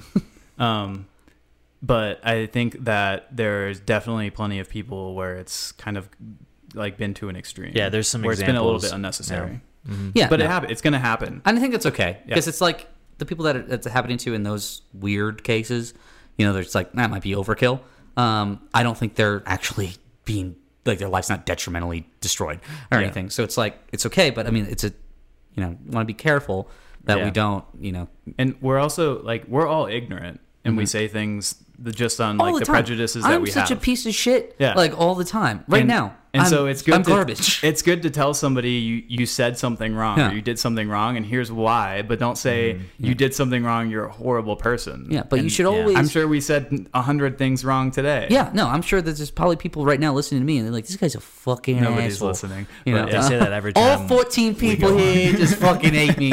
Um, but um, no, I think you should always strive to know that you're not perfect. You know, try not to be a fucking narcissist. Yeah. and and always better yourself and realize that your actions affect other people. And the words, and you can't be one of those people who are like, I don't give a shit what other people think. And it's just like, no, it's your dick. like Yeah. no one wants to. Okay, fine, you can act that way, but no one wants to be your Yeah, friend. good for you. It's you like have the right to do you that. I can't survive in this world without other people. Um, we as a species are social creatures and we want to be around others. So empathy is our greatest tool for that and understanding how it would feel if someone treated me a way that I didn't feel. You know, like you learn it fucking in kindergarten. Treat people how you want to be treated. That's it's it's that. Yeah, it's it's that the simple. golden rule. You know, and if you you know someone's treating you like shit, it's like you don't have to engage with them all the time. But I mean, like I'm just saying, like that's gonna hurt you if you treat people like shit. It's Yeah. not gonna really hurt them that much. Um, so I don't know. And Usually, those people have something that had happened to them. exactly. But see, if you're empathetic and you know that, Mm-hmm. right? Instead of being like, "Oh, I'm empathetic," and then someone treats you like shit, and you're like, "Well, fuck you, I'll kill you." it's like, you no, too, like, hey yeah. Mm-hmm. man, you all right? Like, you cool? Like, what's going on? Yeah, like the like, whole thing, hey, like man. talking to your bully. I feel you know? like this is uh isn't about me. It's more about like what's going on with you. you know, Yeah, like that exactly. whole like uh, Yeah. strategy. Yeah. Yeah, and it's it's true. It's hundred percent true. There's never somebody who's just a fucking dick for no goddamn reason. Like no, so, socio sociopaths. well, okay, Yeah, that's a reason, right? Their fucking brain doesn't work. Okay, there you go. they Yeah. have no sense for point well taken. Yeah, yeah. so, Yeah. um, but so it's like if you are a normal person, you will be, you know, if and you're not acting for some reason, you're acting up in some way because of some trauma or because of like some way you were raised, or maybe you don't know how to handle emotions very well. Yeah, I Um, think it. I think it all stems down to how you were raised. I think, I think humans uh, are born and then l- somewhat learn Yeah. these characteristics like empathy. Like if somebody's taking care of you when you're a kid, then you Yeah. that's a form of empathy, right? I love I love uh, Japan because of Nintendo. That's it. That's it. Okay, perfect. Thanks, folks. That's all. Yeah. What? Yeah. I mean, yeah, empathy is learned. Oh, I was actually going to talk about Japan for a real thing. I Oh, wasn't really? actually. Okay. Yeah, we know.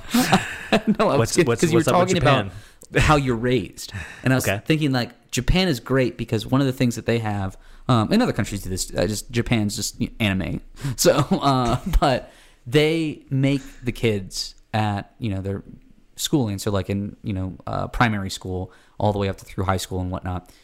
They're responsible for like cleaning the classroom and making sure that like their clubs are funded and things like that. It's like they have a lot of autonomy at hmm. the school and it builds this sense of responsibility but it also builds this sense of mutual respect between others because then when they see a janitor or they see somebody else they respect them as a person because they've done it and you know they, they know that everybody no matter how much you make or anything like that you have a role Yeah. and you matter Yeah. and builds you know not only you know self-efficacy mm-hmm. things like that but i just think and, and just good responsibility it's that level of just empathy mm-hmm. that gets built through that work and, and, and being able to do that. If you, everything you do, I think a lot of the people that aren't empathetic are the people that grow up with silver spoons in their mouths and don't have to do anything, and they don't Oh, have a what? frame of reference for these types of things. So I wasn't given a million dollars loan by my dad to yeah, I only my got nine hundred ninety nine thousand. I know, it's ridiculous.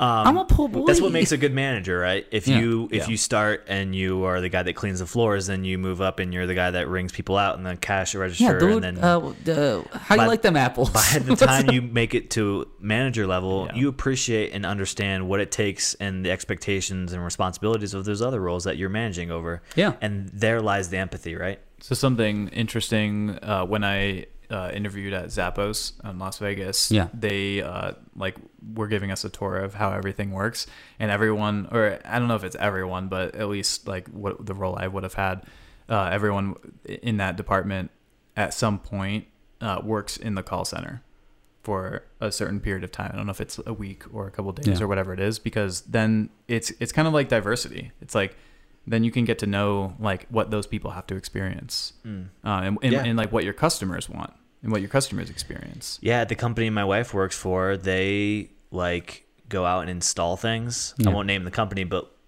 if you're working in um, corporate and you not out in the field, they actually, in order to um, get the job, you have to go through a boot camp, and you're out there and installing these things. Even though you're never going to see or touch or look at these things another day in your life, but now you have an appreciation, and understanding what the entire business is Yeah. facing. And d- I have a friend. She works for uh, Inspire Food Brands, and like I remember, she and Inspire owns restaurants like Buffalo Wild Wings and Arby's, uh, and so primarily she had to go when she she and she does like analytics, like she's in the corporate office all the time. But when she got that job, she had to go and actually work at a few Arby's, mm-hmm. like actually go back into the kitchen and actually you know see how they make the food, make one of the things, you know, do all that stuff. And so I find that to be a amazing business strategy, you know. And anytime you have a company that's built in a way where it's very lateral, you know, it's like there's it's uh, what you call a horizontal structure as a pure as opposed to like a pure vertical structure, uh, where everybody's kind of doing the same thing, you know. And luckily, that's great in smaller companies. You know, you can do that um, where everybody's kind of working the same work. You're all on the same team. When you have humongous companies, obviously you have departments and you know you have hierarchies, and it's kind of hard to avoid that.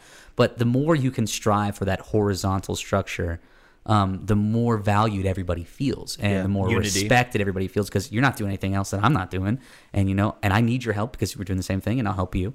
So people get to lean on each other's strengths as opposed to being like, you need to do this because I said so, and because someone told me to tell you that it was that. So, um, and I think you you lose some respect, and you kind of lose a little bit of dignity too when you're constantly underneath people all the time. Yeah, you, you you kind of uh, remove the oh that's not my job mentality. Yeah. Yeah, You definitely. know, because that that can hurt the company. It's not my job. That's that's a like I personally experienced that where like that mentality Mm-hmm. of like this is what I was hired to do. This is what I'm going to do. Yeah. And I mean it's fair, I guess, right? Like that's your job No, contract. not wrong. Can't fire anybody for it. Right. But it's like that's I feel like that's a failure of the company, right? it- Because they it- don't make them feel So you're hiring Yeah. the wrong people. yeah. You want people who are taking responsibility in the company. Yeah. Usually there's people that want that. to be, you know, have pride in their work and also like care about the work they're doing Mm-hmm. and they feel like they're valued, right? And they, you know, want to do whatever and they have a good work ethic and all that other stuff what matters. Yeah. But at the same time it's a double-edged sword because you don't want people to be like, "Hey, make sure you always give your best to the company." Give off weekends. You know, it's like that company will fucking dump you the second. Like Oh, they, they don't care. yeah. Uh, they just want output. So there's there's the balance there because you know we're all companies are just people. Everybody's made up of people. Yep. Uh, so just keep that in mind. Uh, work hard, have pride in your work, but Give your company Value your life. Give your company what they give you. Yeah. So if they treat you with respect, they you, treat you, you well. show it back in equal. You know. I And- feel like every every company needs to understand that like if you're a software company or you're a telecommunications company or you're a food business food um, business company, you're not those aren't that's not your business. You're you're a person. You're a people business. Yeah. It's it's you're you're in the in the uh, industry of people. Yeah, and that's 100% it. Everybody is always in the industry of people, no matter what. Um, I just I think it's really interesting though. I'm really excited to see how companies are going to respond to um, post COVID life, like with working from home. Like a lot of companies are like, yeah, permanent work from home. I don't give a shit anymore. uh, and my company is saying, hey, once COVID dies, whenever that is, um, we're actually changing the work from home policy. It used to be you could only work from home once a month. Then it became twice a month. And now, if you're a manager or higher, you get to work two days a week from home. Uh, and so I only have to technically go into the office three days a week once COVID, you know, eases up. And chances are that might even change even further because our productivity has not been changed. We've done a lot of different surveys through HR, and you know, these are things like, hey, how are you doing at home? Do you find it better? Do you think your productivity is better? Do you think you're healthier because you get to eat healthier meals now because you don't have to eat out at lunch all the time? Like, How many employees are checking I'm not as productive in that survey? Right? Yeah. I'm just gonna throw that out. Um, Yeah. Oh, I mean, you're not as productive. Interesting. it's- We're gonna evaluate your position. I, I think it's different for everyone. It's, Yeah. it's different Some who people you love are. being, and I, I, I'm a, in the middle there. You know, Yeah. I really like being able to work with people when I have collaborative projects. We mm-hmm. talked about this the other day. Yeah. But when it's tasked on my own, I would much rather just be at home because I can knock it out. If you have want to. work and and it's solely just you working, putting your head down in the books or the Yeah. computer, whatever, and you're doing it, you're in your office and or cube or whatever, and and you don't really have a lot of interface with people, then yeah, you could Yeah. probably do that job at home in your office as long as you're you have the discipline to focus. Yeah, and that's the problem. And but the thing is, that'll show up, right? Like if you're not maybe doing your fucking or if job. your if your No, manager's I a don't bad know if that's manager. True, yeah, Be, yeah. I mean, we know instances of it. Yeah. Yeah. it exists, and uh, I mean, I like I talked about this on the podcast before, I think, but my uh, my team actually, when we estimated one of our recent projects uh, that was a lot more collaborative, we actually added in additional time because we work remotely yeah, like so we've always worked remotely covid hasn't changed Mm-hmm. that um, but there is a definite negative to it to not to not having an office Yeah. if you Yeah. ha- if you have an office and you tell your if team you're just like working at your goddamn kitchen table or something, it's right like but no no but i mean at like office where you could Oh, all you mean like a collaborate. physical place. Yeah, yeah. so No, I get what you're so. Yeah. like what your company is doing where they're saying managers whoever uh, who, ha- who who do have a lot of independent work you can work from home when it's appropriate Mm-hmm. x number of times a week but for the rest of the time you have an office to come into to Yeah. work with your team to have meetings and stuff i think that's a great idea I Yeah. don't, I don't, I don't, I don't, I'm not saying like maybe for some jobs it's good to have them in the office every single day, but I think it's great to also have a flexibility. yeah, like a restaurant. yeah, there's Yeah, an obviously. undeniable No, but even office that jobs, happens. too. Yeah, no, I no, I, I 100% agree with that. Um, I, I just find it interesting because I, I love the work from home aspect. I wish we could just have the same level of autonomy in the office. Because here's the thing: I know people on my team. Some of them get up at 6:30 in the morning and start working. Uh, some of them straight up just don't get up. And then they'll wake up at like 11 but they get their work done. And if they have a meeting before 11 they're obviously there. Like i'm not saying you know they're always at the meeting. They uh, get their work done. It's high quality. And they'll be working you know into the night maybe 8.30 Yeah. or something you know? Yeah. i don't care how you work right? I just want the work to be good quality on time and you know and professional you know? Like you're not always on the last minute getting a project done or something like that. You know you're time management it well and i don't get that. You don't get that from an office setting right? Because you're like oh well jimmy got here at 9.30 and i got here at fucking 6 so what's that mean? And it's like well fuck you doug. You leave at 3.30 every day. So um, it's like i, I don't like that kind of office politic bullshit where people will kind of get on each other's ass. I mean i, I remember one time i was in a company and i was um, hanging out in a guy's office just kind of shooting the shit which happens in an office all the time. yeah. And I had my manager call Unless you work me home. like a week after that or something. And he called me in his office and he's like, Hey, you're doing a great job. Everything's fine. But we just had a couple complaints. Like, cut the Chit chat. chit chat down a little bit. And I was just like, this is fucking stupid as shit.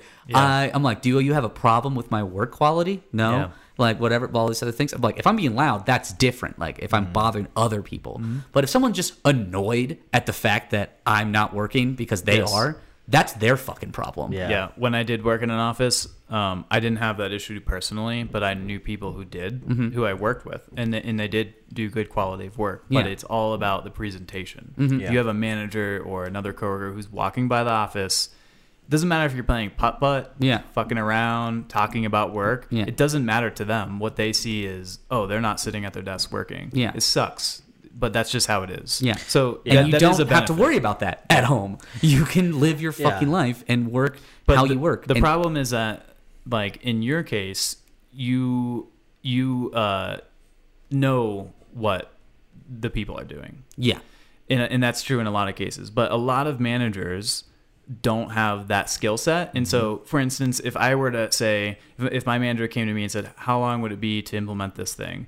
I could just say 10 days. Mm-hmm. And I mean, my manager is technical, so he would know. But Yeah. if he wasn't, then he could just be like, okay, 10 days. But Well, that seems like really a bad company two. structure if you're going to have managers managing things that they don't know how to fucking manage. well, well, well, right. But that, that's where it comes in. Like, th- that's actually, especially in tech companies, that's Yeah. a big thing because do you hire someone who has an MBA who knows business and know, knows who knows how to run contracts and stuff, or do you hire someone who who uh, started as you know an engineer doing this or whatever, and then hire them up to a manager role? Because not a, not a lot of those people are good managers either. No, the, you So can have the best line. hard skills Yeah. and be the best coder in the world and have shit soft skills. You have no Right. idea how to talk to people. You don't know how to explain shit. You know, you can't work with others. You know, so yeah, you want people to have some level of technical knowledge. Do they have to be able to do it? No, but they should be able to understand it to a degree enough to know time management. Yeah. Like if you're going to be in a leadership position. I love the idea of companies being homegrown. Like mm-hmm. the, and that's the benefit of me working at a small company right now is that you start off as an analyst, you do all this stuff, and when you get up to be a manager, you did all that shit. So there's no fucking fooling me. I know how long that's going to take. Yeah. Because I still do it. I still do that work. That's the horizontal structure I was talking about Yeah. is that when you start having this, you know, and this isn't great either, but if you have something like this, you know, it's a little better, Mm-hmm. right? Just that angled level where you have some leadership there, you have a clear leadership and a hierarchical system, but you have it that everybody does that kind of work and has, or has at least done it to an extent to be knowledgeable about it Right. that's the perfect company structure. Yeah. And that's where people feel valued and feel respected and they can see there's no glass ceiling to break through. They're just like, that's where I go. I can clearly see my track. Yeah. Uh, because I know if I keep building up, I'll be able to that because they know where they were. It's not like in some companies where it's like, oh, I'm an analyst and there's my manager who just had an MBA and I went to do computer science or something. It's like, I'm never going to be a manager because I don't have those skills. And that's the benefit of a smaller company. I'm not Yeah. saying that large companies or corporations can't do that either, but in- Yeah. It's in harder most for them. It's cases, harder for them yeah. at this point. I mean, you you have have so to many people. There's a lot of bureaucracy. Yeah. Uh, contracts come and go. I mean, there's whole there's whole classes and degrees on just this topic we're talking about. Mm-hmm. You know, be able to maximize that you know corporate productivity. people. You know. Yeah. But yeah. All very interesting. Super interesting. I think we're we're like at two and a half hours. Oh here. wow, damn. So Filled some time. probably should wrap this up Yeah. because Uh, I feel like we could keep talking for another two and a half hours. I mean, I'm going to keep talking after we take off the headphones and the mics. You know? So Well, thanks for being on, Russell. Um, uh, w- w- your book that's out now. It's uh, what is it? where can people find it? Do better. I said, where can people find it? oh, um, Zappos. yeah, they sell shoes. Yeah, I You're put one sheet of the book, one page into every shoe. Yeah. Okay. So you have to keep ordering shoes. Nice. It's two pages. Um, so, what's the name of the book?